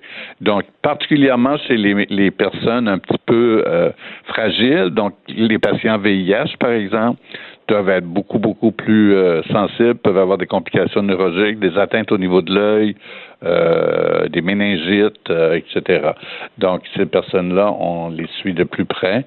Tous nos patients VIH ont fait un test de syphilis à tous les 3-4 mois, de toute façon. Donc, ce que vous recommandez, docteur Régent Thomas, par rapport à cette ressurgescence de la syphilis, si je comprends bien, c'est ben d'exiger de passer le test, puis aussi une campagne ben, peut-être de prévention? Ben, ben oui, si vous, vous passez le test puis vous êtes inquiet juste à le demander, euh, je pense que les médecins, ils pensent un petit peu plus aussi. On pourrait peut-être avoir. Le problème, les médecins, des fois, ils n'ont pas accès aux, outils. Nous, on a un laboratoire, donc quand la personne vient, elle passe le test. Vous savez que 50% des gens, mettons, qui vont dans un bureau de médecin, puis je leur dis allez passer des tests, 50% ils vont pas. Mais c'est hein. ça, c'est bien trop forçant. Oui, c'est ça. Donc, euh, demander aux médecins, euh, les médecins d'y penser un petit peu plus, euh, améliorer la formation des médecins aussi, et des campagnes, des campagnes, des campagnes. On, on revient toujours à la même chose dans l'éducation. Mais il y a tout le rôle des réseaux sociaux. Vous me demandiez tantôt pourquoi. Mm. je dirais, avant, les gens qui venaient à la clinique pour une ITS, c'était la plupart du temps des rencontres de bar. Maintenant, c'est des rencontres de réseaux sociaux. Les gens forniquent les gens fournissent. c'est ça qui se passe. Mais il faut, il faut forniquer de façon sécuritaire. Ah, je dis bien pire que ça. Merci beaucoup, docteur Régent Thomas, de nous avoir éclairé et nous avoir appris que les gens euh, plus âgés avaient une vie sexuelle. On est vraiment content de l'apprendre. Vous êtes directeur de la clinique L'Actuel à Montréal. Geneviève Peterson, la seule effrontée qui sait se faire aimer. Jusqu'à 15, Vous écoutez Les effrontés. Après la syphilis, Noël, je ne sais pas vraiment c'est quoi le lien. Quoique, si on abuse un peu du lait de poule, on peut avoir des relations sexuelles non protégées, peut-être. Je ne sais pas. Euh, Frédéric Perron, journaliste pour Protégez-vous, est avec moi. On se parle de ce dossier sur les marques euh, d'appareils électroniques les plus fiables dans leur... Euh, en fait, c'est dans votre édition de décembre. Bonjour, Frédéric. Bonjour les, gadgets électroniques, là, c'est quand même vraiment, vraiment, vraiment très populaire. C'est l'une des choses, je crois, qui est le plus offerte à Noël. Et ça peut être vraiment compliqué un peu de, de se retrouver là-dedans. Moi, premièrement, c'est quoi les grandes conclusions de votre dossier? Ben nous, à Protégez-vous, évidemment, on teste beaucoup de produits, ben mais souvent, c'est des tests de performance là pour évaluer la fiabilité des produits, euh, des marques, et puis aussi la satisfaction des consommateurs face à ces marques-là. On fait des sondages auprès de notre panel. Il y a plus de 3000 personnes qui ont répondu au sondage, et ça nous permet de faire euh, des palmarès euh, par produit, par haut-parleur, moniteur, cette catégorie de produits, en fait. Parce que je disais en début d'émission, ce qui est choquant quand on achète un produit électronique, que ce soit un téléphone, des tablettes, ça peut être des consoles de jeux aussi, des télés, vous l'avez dit, c'est qu'on sait que ça va briser, puis on sait que ça dure pas très, très longtemps en général. Et ça, comme consommateur, en tout cas, moi, je trouve ça excessivement frustrant. C'est frustrant, puis on, le constate, il y a deux catégories de produits là, où c'est particulièrement problématique. C'est les ordinateurs portables ben et les moniteurs euh, d'activité. C'est des produits qui brisent beaucoup. C'est quoi les euh, moniteurs d'activité? Euh, c'est les, les, Fitbit et ah, autres qu'on porte au poignet, oui, exactement, pour suivre nos, nos activités physiques. Euh, donc, les portables, il y a environ le tiers des appareils qui brisent sur 5 ans, euh, selon notre sondage. Donc, ça leur donne un taux de fiabilité de 71% Les moniteurs d'activité euh, aussi, le taux de fiabilité est assez bas, seulement 73 Bien, je sais, moi, j'ai acheté un ordinateur portable à ma fille l'an passé et il est déjà capote. Et c'est un ordinateur reconditionné. Est-ce que dans votre étude, vous êtes attardé aux produits reconditionnés? Parce que c'est quand même un choix que plusieurs personnes font pour sauver de l'argent, étant donné qu'on le sait que ça va briser. Oui. On ne demandait pas aux gens de préciser si c'est un produit neuf ou reconditionné. Donc, c'est possible qu'il y ait des gens qui aient répondu avec ce, type mhm. de produit-là. Euh, dans les portables, ce qu'on peut mentionner, c'est que c'est Apple qui, se démarque vraiment euh, beaucoup. Là. On sait que c'est des ordinateurs qui sont plus chers, exactement, euh, mais plus, durables aussi. Mais c'est quand même, écoutez, je sais pas, mais moi, j'ai pas les moyens d'acheter un ordinateur Apple à mes enfants. C'est, on parle parfois de 1000 dollars plus cher là. Mais en même temps, quand on fait le calcul, on jase. mais l'investissement, ça vaut peut-être la peine parce que si on achète un Samsung ou une autre marque et qu'il brise au bout d'un an ou deux et qu'on est obligé de racheter un autre ordinateur parce que les enfants en ont besoin pour leurs devoirs, ben on vient qu'on l'a payé, notre ordinateur Apple. Non? Euh, voilà. Moi, c'est ce que je pense. Là, euh, au fil des années, plus on peut garder un, produit longtemps, plus euh, on le rentabilise en quelque sorte. Donc, d'acheter un ordinateur pas cher, mais qu'on garde seulement deux, trois ans, ça vaut peut-être pas, pas la peine en bout de ligne. Puis pour ce qui est des fameuses tablettes électroniques? les tablettes, ce qui se classe mieux, c'est Apple qui revient encore là, mais mm. Samsung et Microsoft aussi, qui sont de, bons produits. On parle de taux de satisfaction et de fiabilité de 80% et plus. Euh, puis souvent, ben, ça va briser quand même après un an et demi en moyenne les tablettes. Dans le cas des iPads, c'est plus durable si on parle de trois ans. Euh, mais quand même, c'est le double. oui, c'est plus fiable encore là, les, iPads. Euh, si on regarde les tablettes qui brisent le plus, c'est des Acer, Asus et Lenovo, qui sont aussi des produits moins chers. Oui, c'est la marque de l'ordinateur portable en question que je pointe du doigt. Euh, OK. Puis du côté des téléviseurs, on sait que les gens euh, parfois vont entendre la période de Noël ou la période adjacente. On en reparlera euh, des rabais tantôt, mais pour faire le choix de s'acheter un téléviseur souvent à rabais, mais là aussi, on peut avoir des mauvaises surprises. Euh, ben, dans les téléviseurs, euh, nous, on conseille d'y aller encore là avec les marques, les marques qui sont les plus fiables. Mm. Euh, puis c'est les mêmes aussi qui sont les plus performantes habituellement dans nos tests, c'est-à-dire Samsung, LG et Sony, avec des taux de fiabilité de près de 90 C'est des produits qui brisent en général pas beaucoup. et les produits qui brisent le plus, encore là, ce sont des produits pas chers, comme RCA, Visia et, Visio et Toshiba, qui arrivent en bas du palmarès, qui sont moins fiables. Donc, dans le fond, ce que je retiens, c'est que c'est poche, c'est que plus on, plus on paie cher, meilleur c'est, puis moins on paie cher. Parce que des fois, c'est pas toujours le cas, mais dans l'électronique. En général, on en a pour notre argent, oui. OK. Bon, et là, parlons des fameux rabais. OK? Parce que euh, il y a le fameux vendredi fou qui s'en vient, il y aura le Boxing Day, il y a, toutes sortes de Moi, j'appelle ça des attrapes nigo autour de. Moi, j'ai déjà fait la file en dehors d'un futur shop pour me rendre compte que le rabais sur la télé que je voulais, c'était 20$. Mm-hmm. je trouvais pas que ça avait valu le trois heures d'attente. OK? Euh, mais est-ce qu'il y a encore euh, des bonnes occasions? Est-ce qu'on peut faire des économies conséquentes si on se tape le vendredi fou ou des files interminables euh, devant les devantures des Costco de ce monde ou des Best Buy ou whatever? Oui, ben, ben, comme vous le dites, ça vaut pas la peine d'aller faire la file pendant des heures devant les magasins parce que heureusement, aujourd'hui, on a le commerce en ligne, puis la plupart des hmm. offres sont aussi offertes en ligne. Les offres en magasin, souvent, c'est des quantités limitées, donc vous allez faire la file, vous ne saurez pas si vous allez avoir le produit à rabais. Donc, ce qu'on ce qu'on conseille, c'est vraiment d'acheter en ligne. Euh, c'est là qu'on peut faire euh, les, les, achats les plus intéressants. Il y a des très, très bons rabais. Nous, on fait des relevés chaque année. On va les faire encore cette année. Euh, puis, c'est pas rare d'avoir des produits à 30, 40, 50 de rabais. Autant que ça? Souvent dans les télé haut de gamme, les imprimantes, appareils photo, il y a beaucoup, beaucoup de rabais. Ouais. J'aurais pas eu tendance à penser ça. J'aurais eu tendance il y a aussi, à penser des que les commerçants veulent nous, nous amener Ouais. Non, non, il y a des bons rabais. De, de là, aller jusqu'aux fêtes, à Noël, puis euh, au Boxing Day, il y, a, il y, a, beaucoup de rabais, oui. Puis par rapport euh, à cette fameuse obsolescence programmée, euh, tu sais, en tout cas, moi, comme consommatrice, ça me fâche énormément. est-ce que est-ce que c'est quelque chose que dont les gens vous ont parlé, ça, quand vient le temps d'investir par rapport aux objets électroniques? Est-ce que c'est quelque chose qui les préoccupe? La durée, parce que là, on a parlé de la durée des iPads des téléphones, parce que évidemment, on fait les mises à jour, puis à un moment donné, ça fonctionne juste plus, mais pour les télés, mettons, parce que moi, j'ai une télé mm. murale chez nous, une très grande télé, euh, qui est quand même une télé de nouvelle génération, c'est-à-dire euh, avec le Wi-Fi et compagnie. Ça fait déjà six ans que je l'ai, puis il paraît que c'est quand même exceptionnel. Euh, oui, ben, les télés en général, c'est des produits euh, plus fiables. C'est ce qu'on, ouais, c'est un peu plus durable que les autres produits que des, des tablettes ou ordinateurs, par exemple.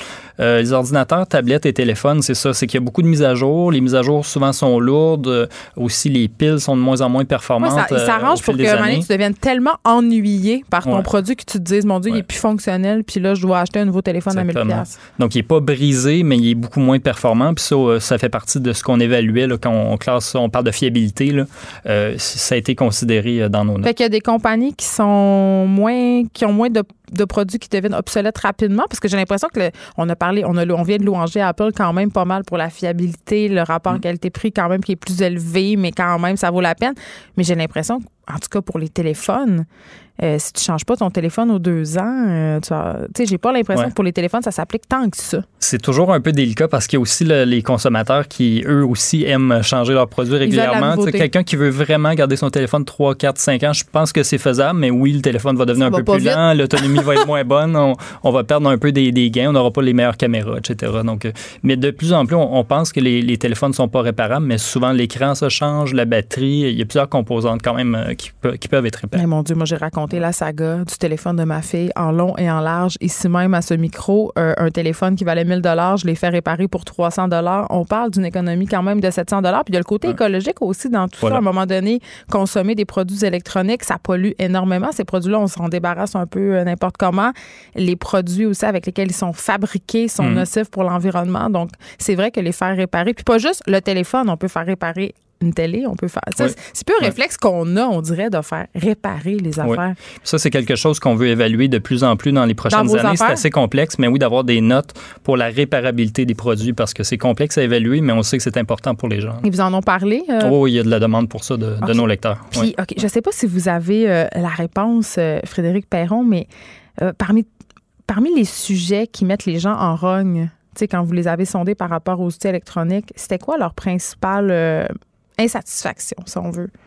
Euh, ben, c'est le fait que les produits soient souvent jetables. Euh, quand on regarde, par exemple, les moniteurs d'activité, ce qu'on a constaté, c'est que les bris arrivent vite, puis souvent, c'est des bris majeurs, donc l'appareil peut même pas être réparé. Hmm. Euh, quand ça arrive dans la première année, au moins, c'est couvert par la garantie. Souvent, ils vont juste remplacer le produit. Puis, ils essaient de, souvent de nous vendre une espèce de garantie prolongée. Ça, ça vaut la peine ou pas pour l'électronique? Euh, au Québec, nous, on a toujours dit que ça vaut pas la peine parce que euh, selon la loi sur la protection du consommateur, il y a ce qu'on appelle une garantie légale. C'est-à-dire que votre produit doit avoir une durée de vie euh, normale, devrait pouvoir servir normalement pendant un certain nombre d'années. Si votre télé lâche après deux ans, mais qu'elle est plus couverte par la garantie du fabricant, ben, le fabricant ou le détaillant devrait quand même la réparer ou la remplacer. Ils font beaucoup d'argent avec ces politiques d'assurance-là. Oui, c'est cher ces assurances-là. Si je pense à Apple Care, c'est comme une centaine de dollars. S'il y a une catégorie de produits où ça pourrait être avantageux, c'est les ordinateurs portables parce qu'on l'a dit tantôt, ça brise quand même beaucoup. OK. Euh, mais c'est des garanties qui sont chères. Donc, on peut lire ça dans l'édition de Protégez-vous de décembre. On peut aussi le voir en ligne si on est abonné, je crois. Euh, oui, c'est ça. Frédéric Perron, journaliste pour Protégez-vous, merci. Ça m'a fait plaisir.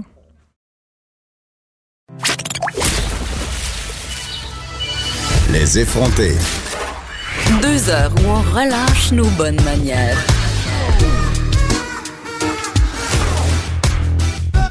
Cube Radio.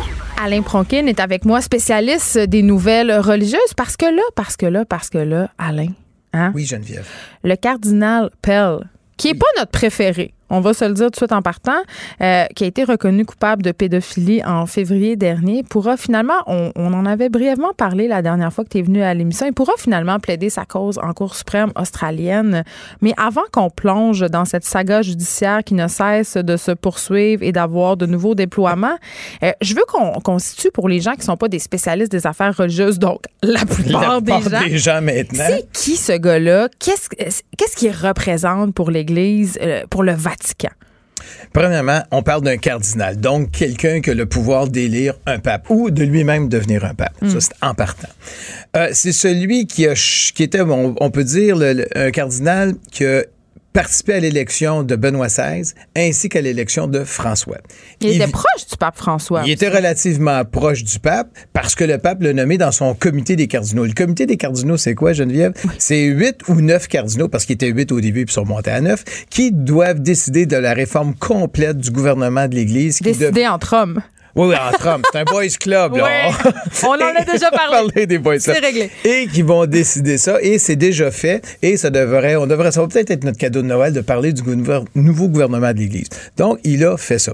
Et il était, et c'est une fonction très importante, tu vas en convenir, l'équivalent du ministre des Finances du Vatican. Hmm. Pas juste du Saint-Siège, de la ville du Vatican, mais de l'ensemble de l'Église. Mais ça n'a pas bien été parce que les finances du Vatican en ce moment, ils vont pas très bien. Ben, c'est ça. Ça, c'est ceux de la ville. Oh. Pas ceux de l'ensemble. Parce que ça, les gens ne le savent pas. Deux, deux choses. séparées. Deux choses. Et lui, c'est l'ensemble. Ça veut dire les donations, c'est des milliards et des milliards et des milliards. Tandis que le, où il y, a, un petit déficit, dans le fond, de quelques millions, c'est dans la fameuse cité du Vatican. Hmm. Donc, lui, il était vraiment beaucoup plus euh, important. Là. Donc, c'est un gars qui est ministre des Finances de l'ensemble du Vatican, de la Banque du Vatican, de tout ce qu'on peut imaginer. D'autre part, il est sur un comité très sélect de la part du pape. Donc, c'est quelqu'un d'influence. Il y a le bras Il y a le il y a le bras surtout puissant. Il y a le bras aussi à toucheur. Euh, voilà. Mais du côté de l'Australie, c'est là où son histoire s'assombrit. Euh, au début des années 2000, on parlait évidemment d'agression sexuelle sur des enfants. On, là, on parlait pas vraiment de son cas à lui, mais dans l'ensemble de l'Église, à Ballarat, il y en avait plusieurs. Le premier scandale. Et lui vient de cet endroit-là. Mhm. Et euh, le gouvernement australien, contrairement au gouvernement québécois ou canadien, lui a décidé on va faire une commission d'enquête. Tout de suite. tout de suite. Fait qu'on parle, de, je pense, en 2010. On fait une commission d'enquête qui va toucher non seulement les agressions sexuelles dans l'Église catholique, mais dans l'ensemble des églises, y compris chez les musulmans, y compris chez les juifs, y compris chez les sectes religieuses. On fait l'ensemble. Une commission d'enquête œcuménique. Œcuménique, mais plus qu'œcuménique, parce qu'œcuménique, on reste dans le christianisme. On va dire euh, où là, on va vraiment, et là, on en a pris dans toutes les religions, il y a des cas d'agression sexuelle par les dirigeants religieux. Et lui, il est vraiment pointé du doigt. On lui dit, regardez, là, vous, vous avez un prêtre, le prêtre un tel, euh, et à ce prêtre-là, euh, vous l'avez défendu, vous l'avez déplacé d'une paroisse à l'autre. Et vraiment, on commence à travailler. Oui, le modus operandi de l'Église euh, qui est déplacé. Et reconnu par le pape. C'est pas un modus... Le pape le reconnaît qui déplaçait les, les, prêtres. Ah, ben ça fait 4-5 ans que le pape officiellement le reconnaît. Bon, et alors, il faisait ça. Et là, bon, et c'est lui qui avait dit un moment donné, ben, il dit, écoute, on n'est pas pour être responsable de, nos prêtres, c'est comme mm. est-ce qu'une compagnie de transport est responsable de ses chauffeurs d'autobus? Ben là, quel sophisme. Euh, et oui, il avait sorti ça comme, comme argumentation. Quelle maladresse. Et il s'est fait des ennemis et des ennemis ben et des ennemis. Mais il y avait une vision extrêmement froide. Même certains cas, il disait, oh, ben, peut-être que j'aurais, j'ai mal agi, j'ai été trop dur pour les victimes, mais bon. Et un moment ça s'est noirci parce que là, on est vraiment allé directement contre lui. Et là, dans un cas, il y a un enfant qui a dit, ben, il était enfant à ce moment-là, aujourd'hui, il, il, est adulte. Il dit, moi, euh, il y avait une messe à la cathédrale, je pense c'est celle de Melbourne, et à la fin de la cathédrale, lui et son chum, c'est deux jeunes qui avaient des servants de messe de 14, 15 ans ou 13 ans, est allé boire du vin de messe dans la sacristie. Hmm. Et le cardinal Pell était entré à ce moment-là et avait dit Ah, ben c'est ça, vous êtes en train de boire du vin de messe, sacrilège. Et c'est là où il aurait commis des gestes odieux vis-à-vis ces jeunes-là. Il aurait carrément, je m'excuse de l'expression en Non, je pense qu'il faut le dire, là. Et c'était une sodomie. Il a sodomisé un des jeunes. Et c'était. Punition bien relax. Ben, c'est vraiment très scabreux comme histoire. Et il y en avait une autre. Mais je comprends qu'on le dise parce que souvent, on, parle, on, parle de pédophilie, on, on, mais là, on y, on y, va directement. Et il y a eu évidemment un autre cas dans une piscine publique où il a fait des attouchements sur, sur des jeunes. Toujours des jeunes hommes? Toujours des jeunes hommes. Et il y en a un qui est décédé malheureusement juste avant le procès. Et là, on avait peur que tout ça, ça déraille. Et finalement, non. Et puis là, ça me fait sourire parce que tu as parlé du jugement en février de cette année, mais c'était pas vraiment en février, c'était en décembre. Oh. C'est qu'il y avait. Ben, c'est pas de ta faute, Geneviève. Tu pouvais pas le savoir, Geneviève. il y avait quelques initiés qui le savaient. Je suis pas assez initié encore. Parce qu'il y a eu, ce que les gens savent pas, puis c'est qu'il y a eu un premier procès en septembre qui a avorté. Les, le jury s'entendait pas. Il y a eu un deuxième procès. Le jugement du jury est arrivé en décembre. Mais le juge, comme il y avait d'autres procès, a dit interdiction totale de diffuser la nouvelle. Et là, en Australie, quand le, le, fameux jugement est sorti, on avait une grande page noire. La censure nous interdit de vous dire ce que, que d'autres savent moi, je le savais. il avait été reconnu coupable à ce moment-là. Ça arrive en décembre 2018. Mais ça a été publicisé uniquement en mars ou février de cette mais année. Pourquoi? Parce qu'il y avait d'autres procès, puis on voulait pas affecter les autres procès. Donc, on a dit interdiction totale. Et en Australie, ça fait des grands débats. C'est juste pour voir que ce personnage-là est tellement important que même quand il se fait déclarer coupable... On contrôle son image. On contrôle son image. Mais c'est la cour. Et suite à ça, bon, ben, l'autre procès finalement avorté.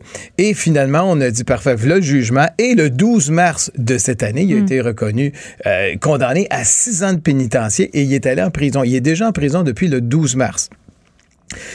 Par on parle d'un homme de quel âge ici, là, environ? Actuellement, 78 ans.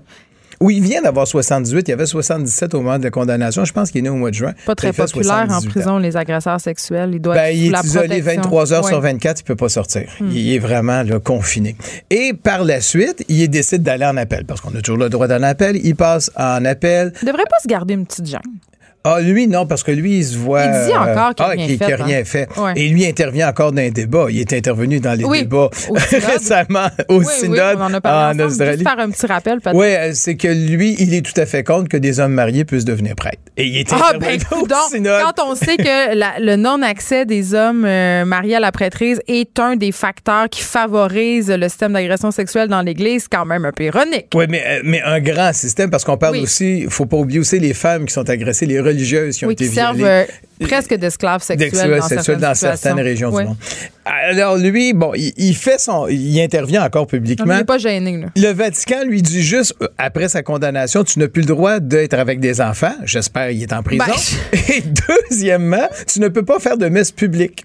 Tu peux ah, faire ben, des petites messes privées, ah, mais pas de messe publique. Fait que c'est. Puis on, dit, on fait rien. Pas des grosses conséquences. Mais, mais c'est tellement, je vais juste te dire ça, j'ai toujours pensé, est-ce qu'il y a deux systèmes de justice dans l'Église? Ben Prends le père Prénat, qui est un prêtre, qui attend son procès criminel pour pédophilie, qui va avoir lieu en janvier. Ben lui, s'est fait dire par les autorités du Vatican, tu retournes à l'État laïque, t'es plus prêtre. Ah, ils l'ont radié. Tout de suite.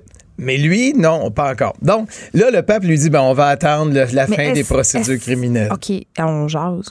Est-ce que c'est, on le sait que c'est parce qu'il est puissant plus que l'autre, mais est-ce que c'est aussi parce qu'il est lié aux finances et indispensable, il connaît peut-être... Non, le tassé des finances. Il a été carrément tassé l'an dernier. Là, euh, le pape a dit OK, on renouvelle plus tes mandats, c'est terminé, puis on va en nommer d'autres.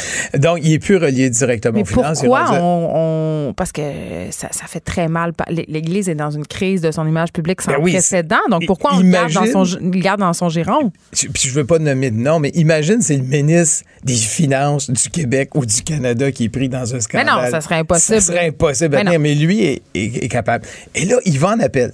Et son appel a lieu euh, au mois de janvier. non, plus tard. Euh, l'appel en cours d'appel, c'est au mois d'avril ou mai. C'est début 2020. Ouais.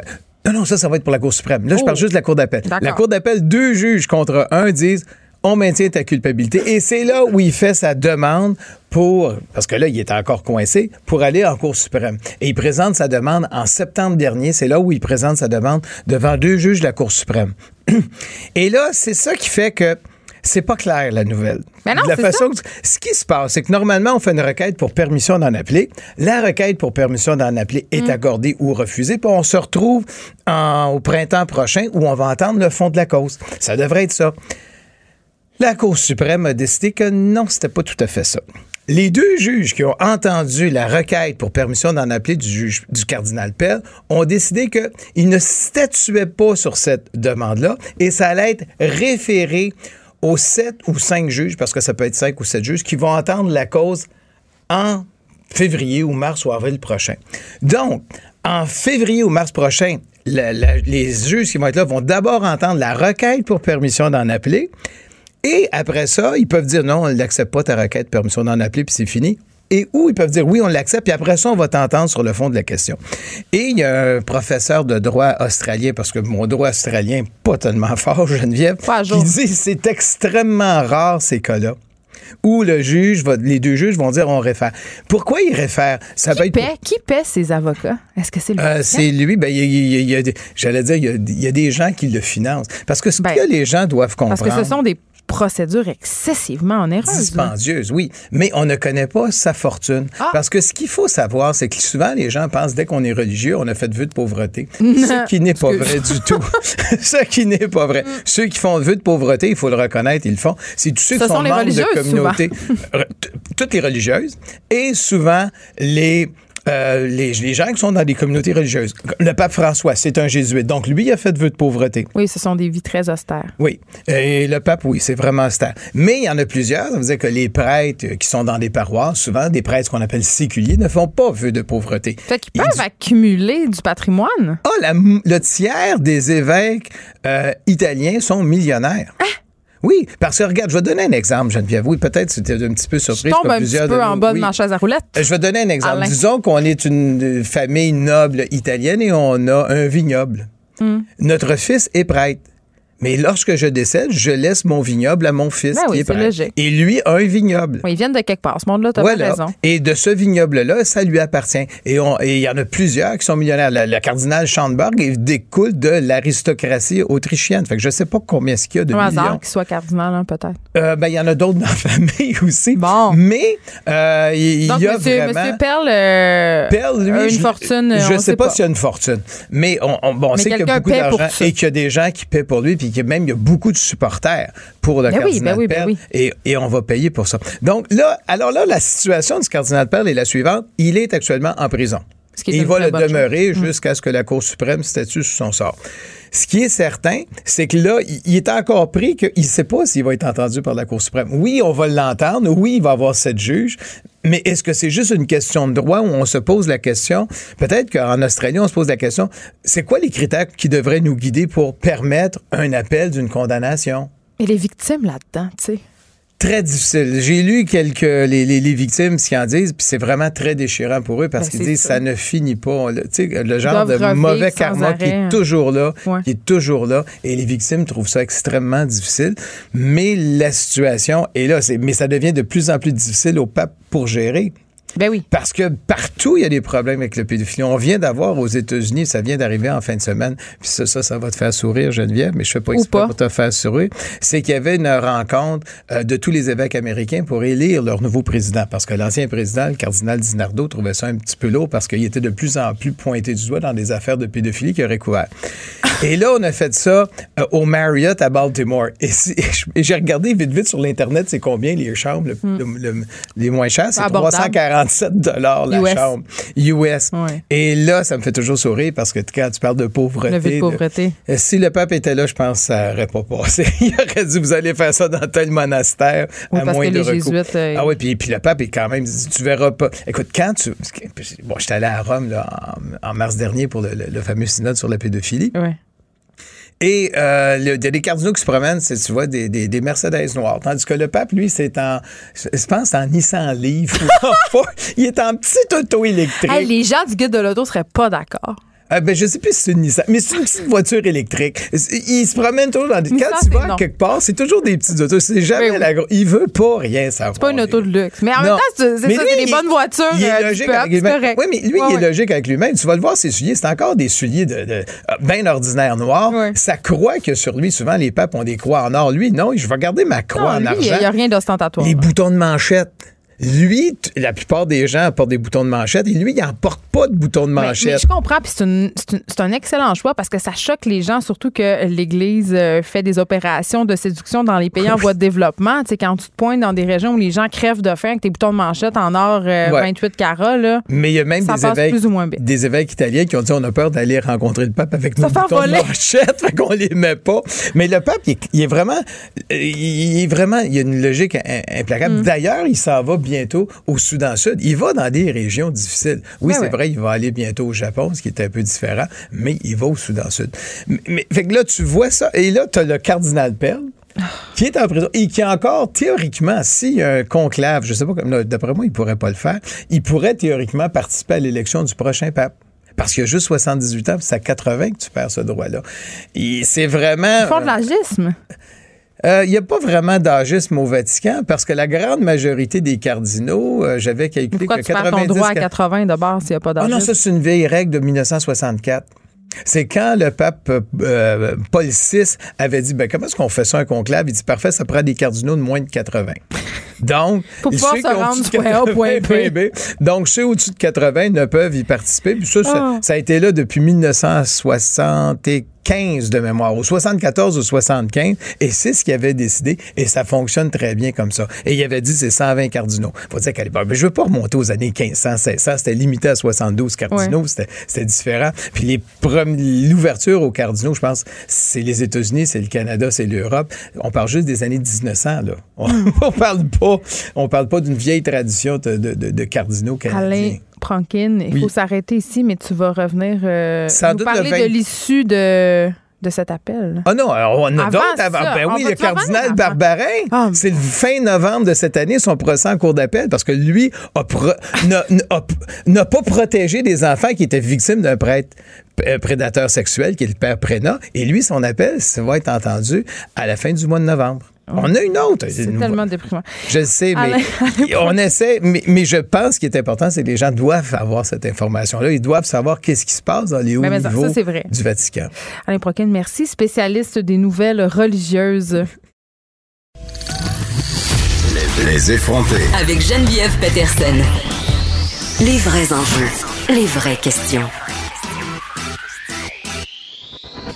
Vous écoutez Les effrontés. Est-ce que ça vous est déjà arrivé de regarder un bébé, là, ses belles grosses cuisses ou ses joues, puis de vous dire j'ai envie de les croquer, de les manger? Eh bien, ce serait normal selon la science. Et j'en parle avec Joannie Gontier qui est là. Tu sais, puis il y a plein d'expressions qui, qui découlent de ça. J'ai l'impression comme. Mais t'es à croquer. À croquer ou mangeable pas de patates. Il y a plein d'expressions qui sont. J'ai jamais entendu ça. J'ai jamais entendu ça, t'es mangeable pas de patates. Et moi, je la répète à outrance. Bon. Ah, j'aime ça. Oui, ce serait normal, ce désir-là de vouloir croquer, grignoter, dévorer à la limite son enfant, ce serait normal. Je te pose la question, toi qui es mère de 14 enfants, est-ce que tu as déjà eu cette pulsion-là de, vraiment, je Parce que. moi, c'est les joues. Oui. Ah! Mais je te pose la question parce que ma mère nous disait, je vous aimais tellement, mes, mes trois bébés. Nous autres, on, était trois filles en 18 mois. Puis elle dit, je voulais tellement vous avoir près de moi, vous protéger. Je vous aimais tellement que j'avais envie de vous lécher telle une lionne qui lèche son lionceau pour le nettoyer. Est-ce que toi, tu as vécu ça? J'ai tellement vécu ça. Ah puis euh, je le vis encore. oui, juste te dire. Ben oui, moi, comme je te le disais, euh, je suis une amatrice de joues. Et vraiment, euh, puis il y a vraiment quelque chose euh, de d'atavique avec l'odeur de son bébé, de mm. son enfant. Moi, quand ils grandissent, on commence à trouver que leur pète plus. sais, Quand t'as un bébé, là, tu trouves que même son caca sent bon. Tout Désolée, c'est très graphique. Ça, te plaît, là? Ben, c'est-à-dire, oui, je pense, je pense que c'est fait pour ça. Tu sais, ça, ça fonctionne comme ça. Euh, mais tu sais, ça vient de loin, cette idée de manger ses enfants. Euh, bon, pas pour des raisons toujours heureuses, mais dans la mythologie grecque, il y avait Chronos qui a dévoré un à un chacun de ses enfants. Et pourquoi est-ce qu'on est qu'on le sait? Est-ce qu'il est l'explique? Ben, en fait, il voulait pas qu'il prenne sa place. Donc, c'était une affaire euh, d'ego. C'était, bon, les dieux étaient quand même pas si gentils que ça hein, dans la mythologie, mais, mais je pense que dans le cas c'est pour dire que ça vient de loin. Puis même euh, Freud, en psychanalyse, nous explique que bon, d'une façon un peu malsaine, les mères ont envie de, manger leur fils. Ne, prenez pas mal mes paroles. OK, vraiment, littéralement manger. Mais euh, quand même, je, oui, tu sais, c'est pas, tu veux pas y faire du mal, mais de, prendre, tu sais, j'ai le goût de prendre une mordée, là, Mais c'est normal, on a envie de les pincer, de, de, de, de, de, squeezer, pardonnez-moi l'anglicisme. Il y a même euh, le hashtag squee, là, sur, euh, sur euh, Instagram. Oui. Puis bref, ça fait partie de notre processus évolutionnaire. Alors, inquiétez-vous pas, les mm. femmes à la maison, c'est normal. Et selon une récente étude menée à l'université Yale, on serait naturellement conçus. Mais juste nous, les femmes? Ben, il parlait pas d'hommes, en tout cas. Dans, ben, en fait, c'est pas vrai.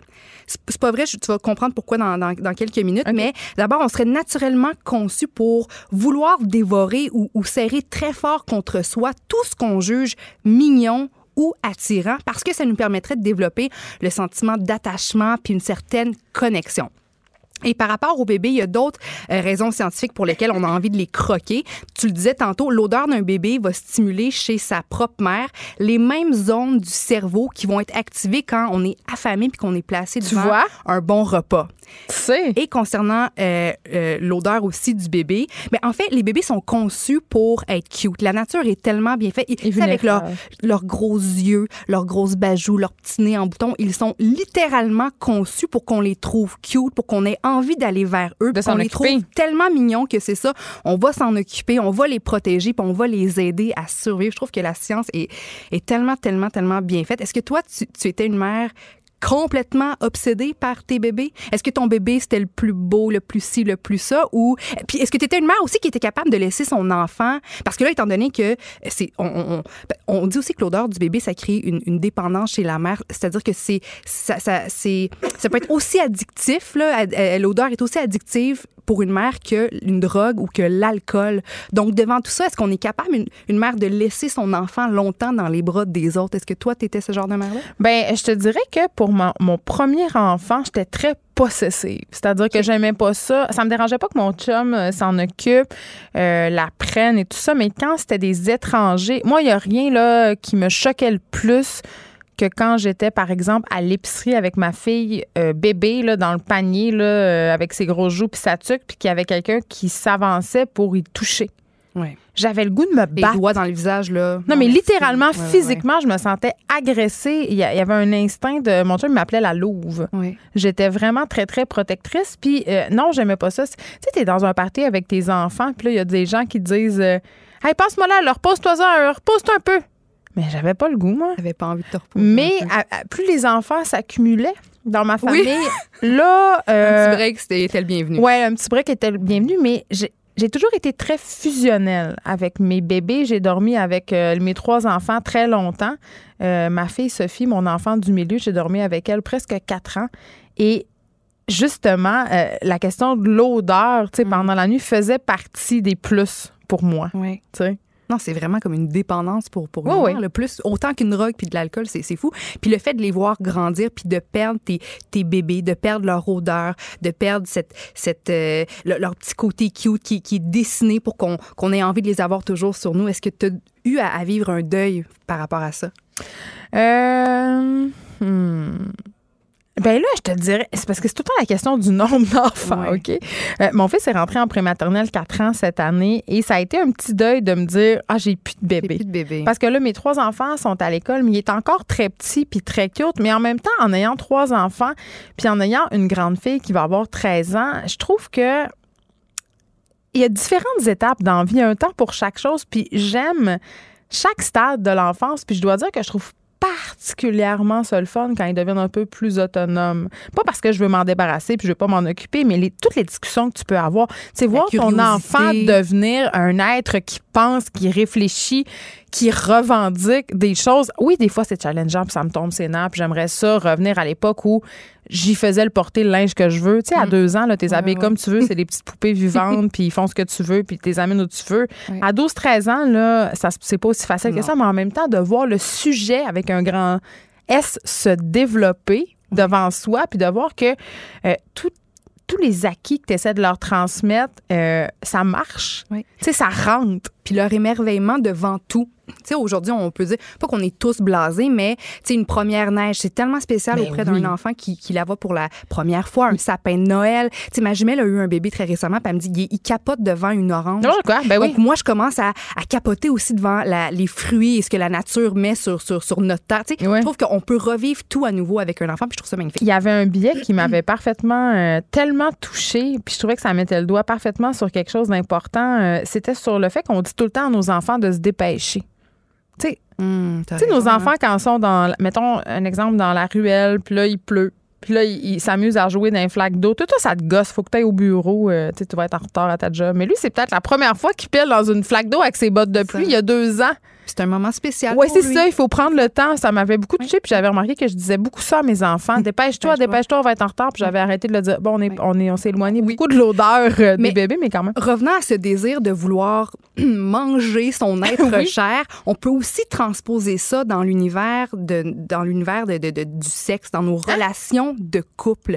Surtout dans les débuts de relations, quand il y a beaucoup, beaucoup de passion, c'est très, très, très intense. Je suis tombée sur plein de témoignages de gens qui disaient, voyons, est-ce que je suis normal parce que j'ai envie, j'ai juste envie de prendre une bouchée littéralement de mon partenaire. Puis pense à tout ce qui euh, tout, tout, ce qu'on fait pendant les ébats sexuels qui nécessitent l'utilisation de la bouche. Je ou, pas de quoi tu parles. Ou des dents ou, ou de la langue. Donc, c'est assez spécial. Puis, euh, on dit encore une fois que c'est relié à ce désir intrinsèque et naturel, relié au processus d'évolution. C'est relié au fait qu'on, qu'on tout ce qui, tout ce qu'on trouve attirant ou mignon, ben on veut, on veut les serrer fort, on veut les écraser contre nous, on veut les croquer. Puis on dit que, bon, quand on veut, quand on est adulte puis qu'on veut dévorer, croquer son partenaire, c'est qu'on veut simplement se l'approprier, l'absorber, le garder en soi. Puis, je trouve que c'est, tu sais, quand on pense aux deux choses qu'on a besoin de faire, l'humain, pour survivre, il y a manger et il y a faire l'amour aussi pour se reproduire.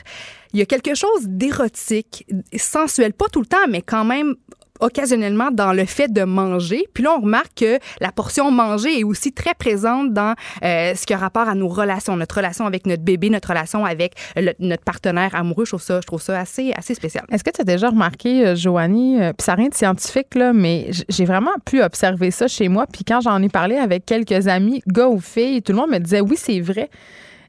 des fois, il y a des gens avec qui tu n'es pas compatible, tu n'aimes pas leur odeur. Puis attends. T'as-tu remarqué? À, 100 à 100% Puis on dit que si on est physiquement, si on est physiquement pas attiré envers quelqu'un, ce désir-là de, de les croquer, de les serrer, c'est c'est absent. Genre, moi, mon chum, je trouve pas, mettons, je trouve pas que ça sueur sent pas bon. Oui. Je trouve que ça sent bon. Ben écoute, moi je nettoie les oreilles de mon chum parce que ah, je trouve ça non. non mais ça c'est non. Quand, mais quand on aime fort, on est prêt à tout, on dirait que les c'est ça, les, les, les odeurs, tout, il y a pas de problème avec quoi que c'est vrai. Il y a comme une complicité phéromonale. Mais on, donc, on vit tous ces pulsions-là à différents degrés. Il y en a malheureusement qui euh, ont, dont les pulsions sont allées beaucoup trop loin et qui sont passées à l'acte. Tu me En 2007, le poète mexicain José Luis Calva a été accusé d'avoir assassiné et mangé sa blonde puis deux autres filles. Puis tout récemment, en 2018, en Russie, Dmitri Lun Luchin, de 23 ans, a été condamné pour avoir tué sa copine, avoir fait cuire son cerveau, l'avoir consommé tout en, buvant un bon verre de son sang.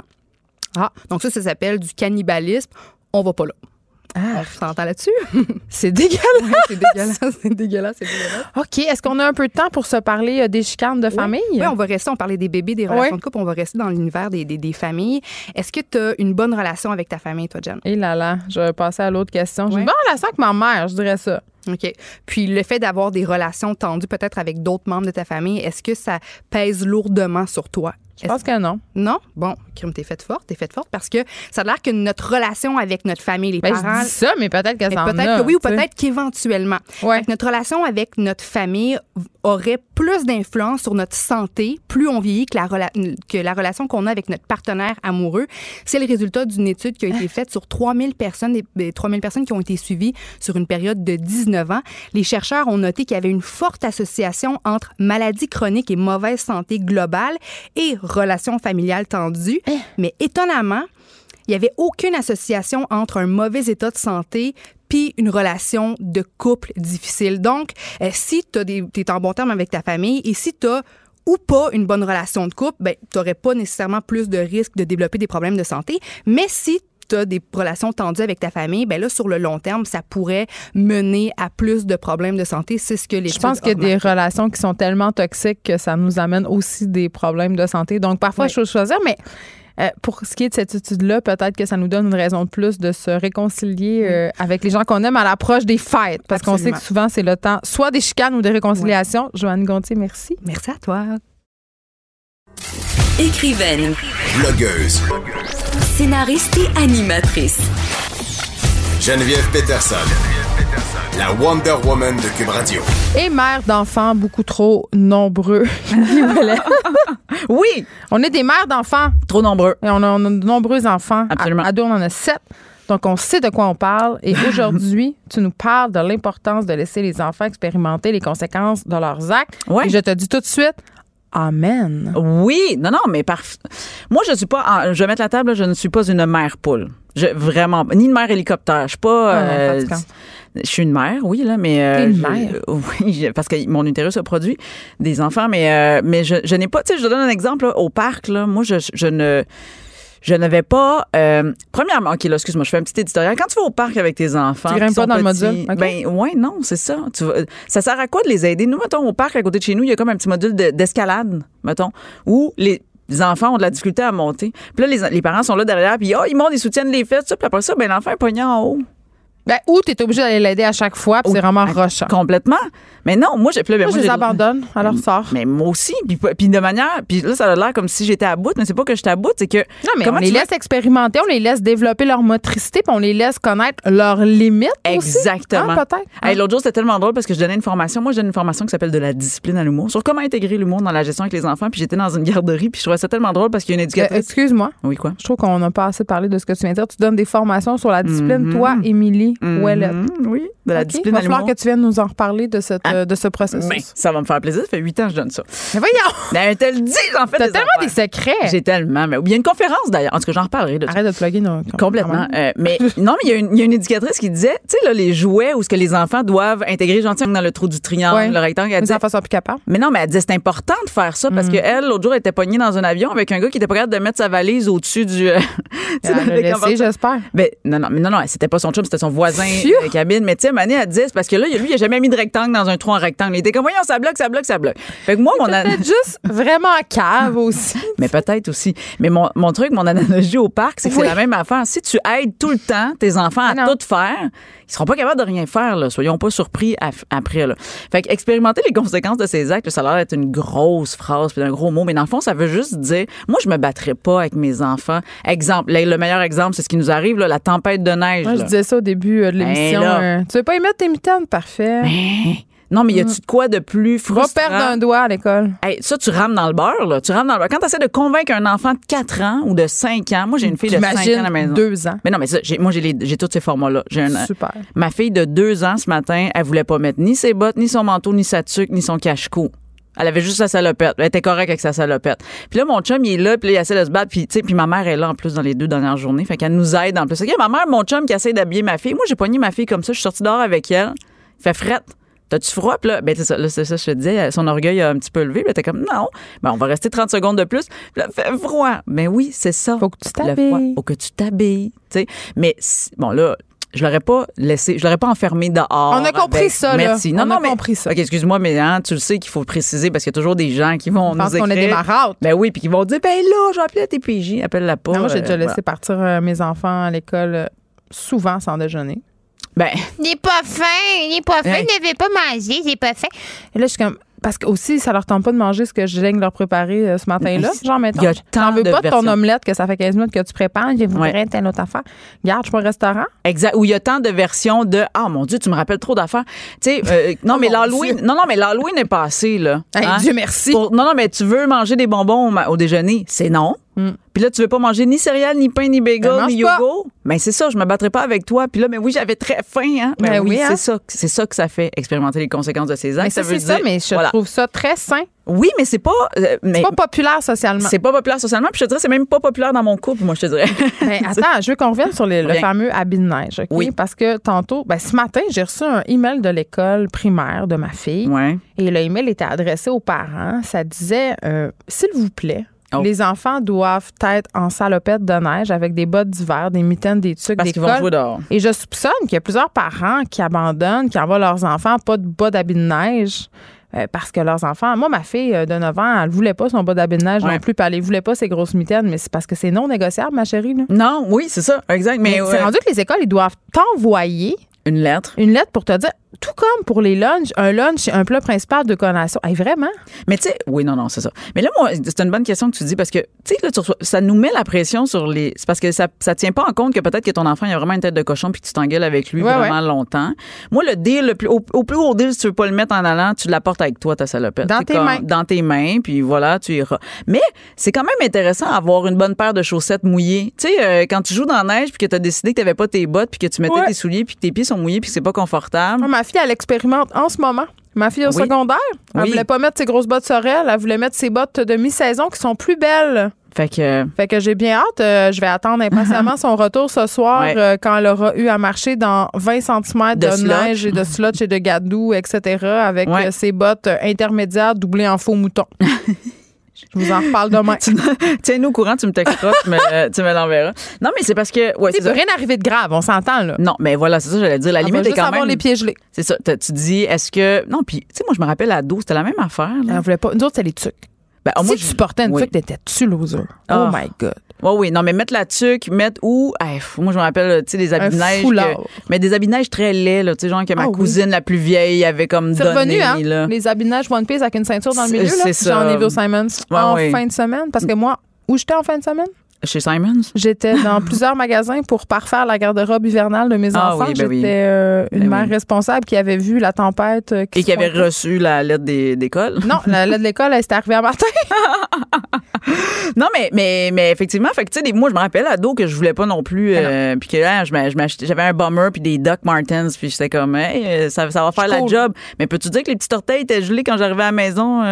J'allais me mettre Mais pourquoi on s'impose ça, la ben souffrance? À l'adolescence, je pense que c'est parce que tu tu veux avoir l'air cool puis la conformité avec les pères. Là. Mais il paraît qu'ils ont des hormones qui il paraît, moins froid. Absolument. Il y a ça aussi. Il paraît que le taux d'hormones chez les adolescents augmente, qui ça, ça pourrait s'apparenter à une ménopause, tu sais, quand ils ont des chaleurs. C'est pour ça le, caractère de cul. Aussi, voilà. Non, mais il y a plein de ah. choses qu'on apprend dans le développement. Mais bref, si je reviens aux conséquences euh, naturelles de nos actes, on s'entend tant que il y a pas la vie de personne est en danger. Les blessures. Mais des fois, ça me fait travailler sur moi aussi parce que, exemple, mettons, moi, je fais trop lent. Là. Ben, Colin, moi, c'est parce que ma, façon de faire les choses, c'est souvent la meilleure. ben, c'est tout le temps la meilleure. Ben, c'est ça, je me dis. Moi, j'aime ça dire après, je te l'avais dit. Ah oui, non. c'est tellement le fun! Mais fais-le en question, genre, qu'est-ce que je t'avais dit tantôt? Ah oui, ça, ah c'est le fun. Ah, la ah. question. Ah, Colin. Hein, mais ah oui, j'avais raison. Mais, euh, mais au-delà de ça, au-delà d'avoir raison, pas, comme exemple, les vêtements, là, quand je fais du lavage, puis ça, ça, c'est une affaire qui n'arrête jamais, c'est l'histoire sans fin. Mais moi, tu sais, si avec ma plus vieille qui a maintenant 11 ans, parce que c'était sa fête en fin de semaine. Presque ado. Presque ado. Euh, le bordel dans ses tiroirs, c'était le bordel tout le temps dans ses ah, moi, tiroirs. Moi, je plie plus, je garoche le linge sur leur bureau de chambre puis s'arrange avec. C'est ça, non, mais parce que, tu mettons, on plie les vêtements puis que là, ça me gossait, maintenant. Ben, Mani, c'est ça, je lâche prise là-dessus. C'est quoi? Mets-les où tu veux, tes vêtements. Arrange-les où tu veux. Par contre, si ça c'est toi qui vas expérimenter que ça te prend 25 minutes quand il faut que tu t'habilles parce que tu sais pas comme où aller chercher parce que tu mélanges toutes tes affaires. Un autre exemple, lié aux vêtements parce que c'est beaucoup ça. Ma fille a un uniforme à son école. Ah oui, ça simplifie ça. oui, mais c'est sa responsabilité de mettre son linge sale au lavage. Ok, je le fais son lavage encore, mais mais là, je peux pas pas deviner moi que tes uniformes sont sales. Complètement. Donc quand elle l'a pas fait le matin puis qu'elle est obligée d'aller à l'école avec, avec, ses uniformes sales, ben oui. Ben ça recommence. Tu sais, elle, a fait sa petite prise de conscience, puis c'est drôle, la semaine d'après, puis l'autre semaine d'après. Là, elle s'en rend compte. C'est dans le lavage. Mais tu sais quoi? Oui, là, puis mettons, il va. pas des grosses choses, mais. Non, mais, mais euh, oui, mais c'est ça qui. Mais c'est parce que sinon, toi, tu t'obstines avec elle à tous les jours en disant, il faudrait que tu. Parce que là. Non, mais la charge mentale, là, je la partage à ça. Voilà. Regarde, c'est pas moi qui va penser à tes uniformes, tu as 13 ans. Exactement. Puis même si t'en avais 8, 9. Tu sais, je veux dire, Mané, t'es capable de penser à certaines affaires. Ça, ça en fait partie. Si tu veux avec tes soirs en bordel, tu peux rien trouver à ça. voilà! Bon. Mais c'est vrai que ça demande du lâcher prise parce que ça, ça, nous Ça demande du lâcher prise. Puis ça, il va dans la version un peu plus ludique. Mettons les expérimentations culinaires. Ah non, ça, ça, je suis incapable. mais, je peux pas, je peux pas être présente. Non, non, oui, il, faut falloir, il va falloir t'essayer, OK? Mais moi, je n'aime pas le gaspillage alimentaire. Fait que tu me feras pas la panoplie. Mais si tu veux goûter du ketchup avec du chocolat, mettons, parce que c'est ça que tu as envie, tu sais, ah oui, ça va être très, très bon. Moi, j'ai pas mal un doute que ça goûte dégueulasse, mm. OK? Mais je vais te laisser expérimenter une, cuillère, mettons. Tu je vais pas tu vas pas prendre l'assiette en faisant comme j'ai fait fondre tout le chocolat puis j'ai non non. disponible. C'est ça, disponible, j'ai vidé à moitié de la boîte de ketchup. non, mais vas-y parce que encore là, c'est la même affaire. Moi, je dépenserai pas mon énergie à m'obstiner avec un enfant de 4 ans qui va me dire je veux manger du ketchup avec du chocolat. Tu veux manger du ketchup avec du chocolat? Goody. Puis là, c'est là en tout cas, mais là ça c'est une petite satisfaction personnelle parce que tu le vois bien dans sa face tout de suite. Qui aille ça Qui aille ça mais qui veut pas te le dire, tu sais, là tu fais fait qu'est-ce que je t'en sers encore ou euh, mais Est-ce que je t'emmène dans ton lunch Exact. Ben, ouais, ça, ça va être ça ton repas, tu sais pas trop. Mais oh, j'aime ça la torture mentale. Ben non, mais mais t'expérimentes. C'est ça, j'ai pas de problème avec ça, mais moi c'est vrai que j'ai un lâcher prise là-dessus. Goody, puis ça se peut que tu trouves sur un moment tu vas peut-être tomber. Comme exemple, un des mix qui a, marché puis que ça j'ai été bouche bée, c'est euh, puis je vais terminer avec ça.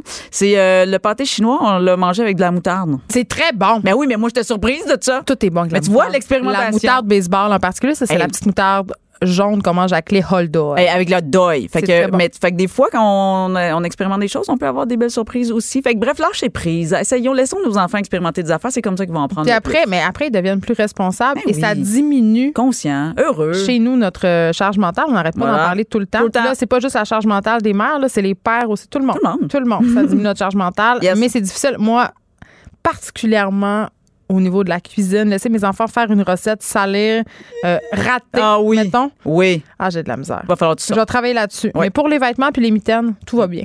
c'est Billy Ouellette, merci. On te retrouve euh, mercredi prochain. C'est déjà tout pour nous. On se retrouve demain de 1 à 3. Bonne journée tout le monde. Mario Dumont suit dans quelques instants. Cette émission est maintenant disponible en podcast. Rendez-vous dans la section balado de l'application ou du site cube.radio pour une écoute sur mesure en tout temps. Cube Radio, autrement dit. Et maintenant, autrement écouté.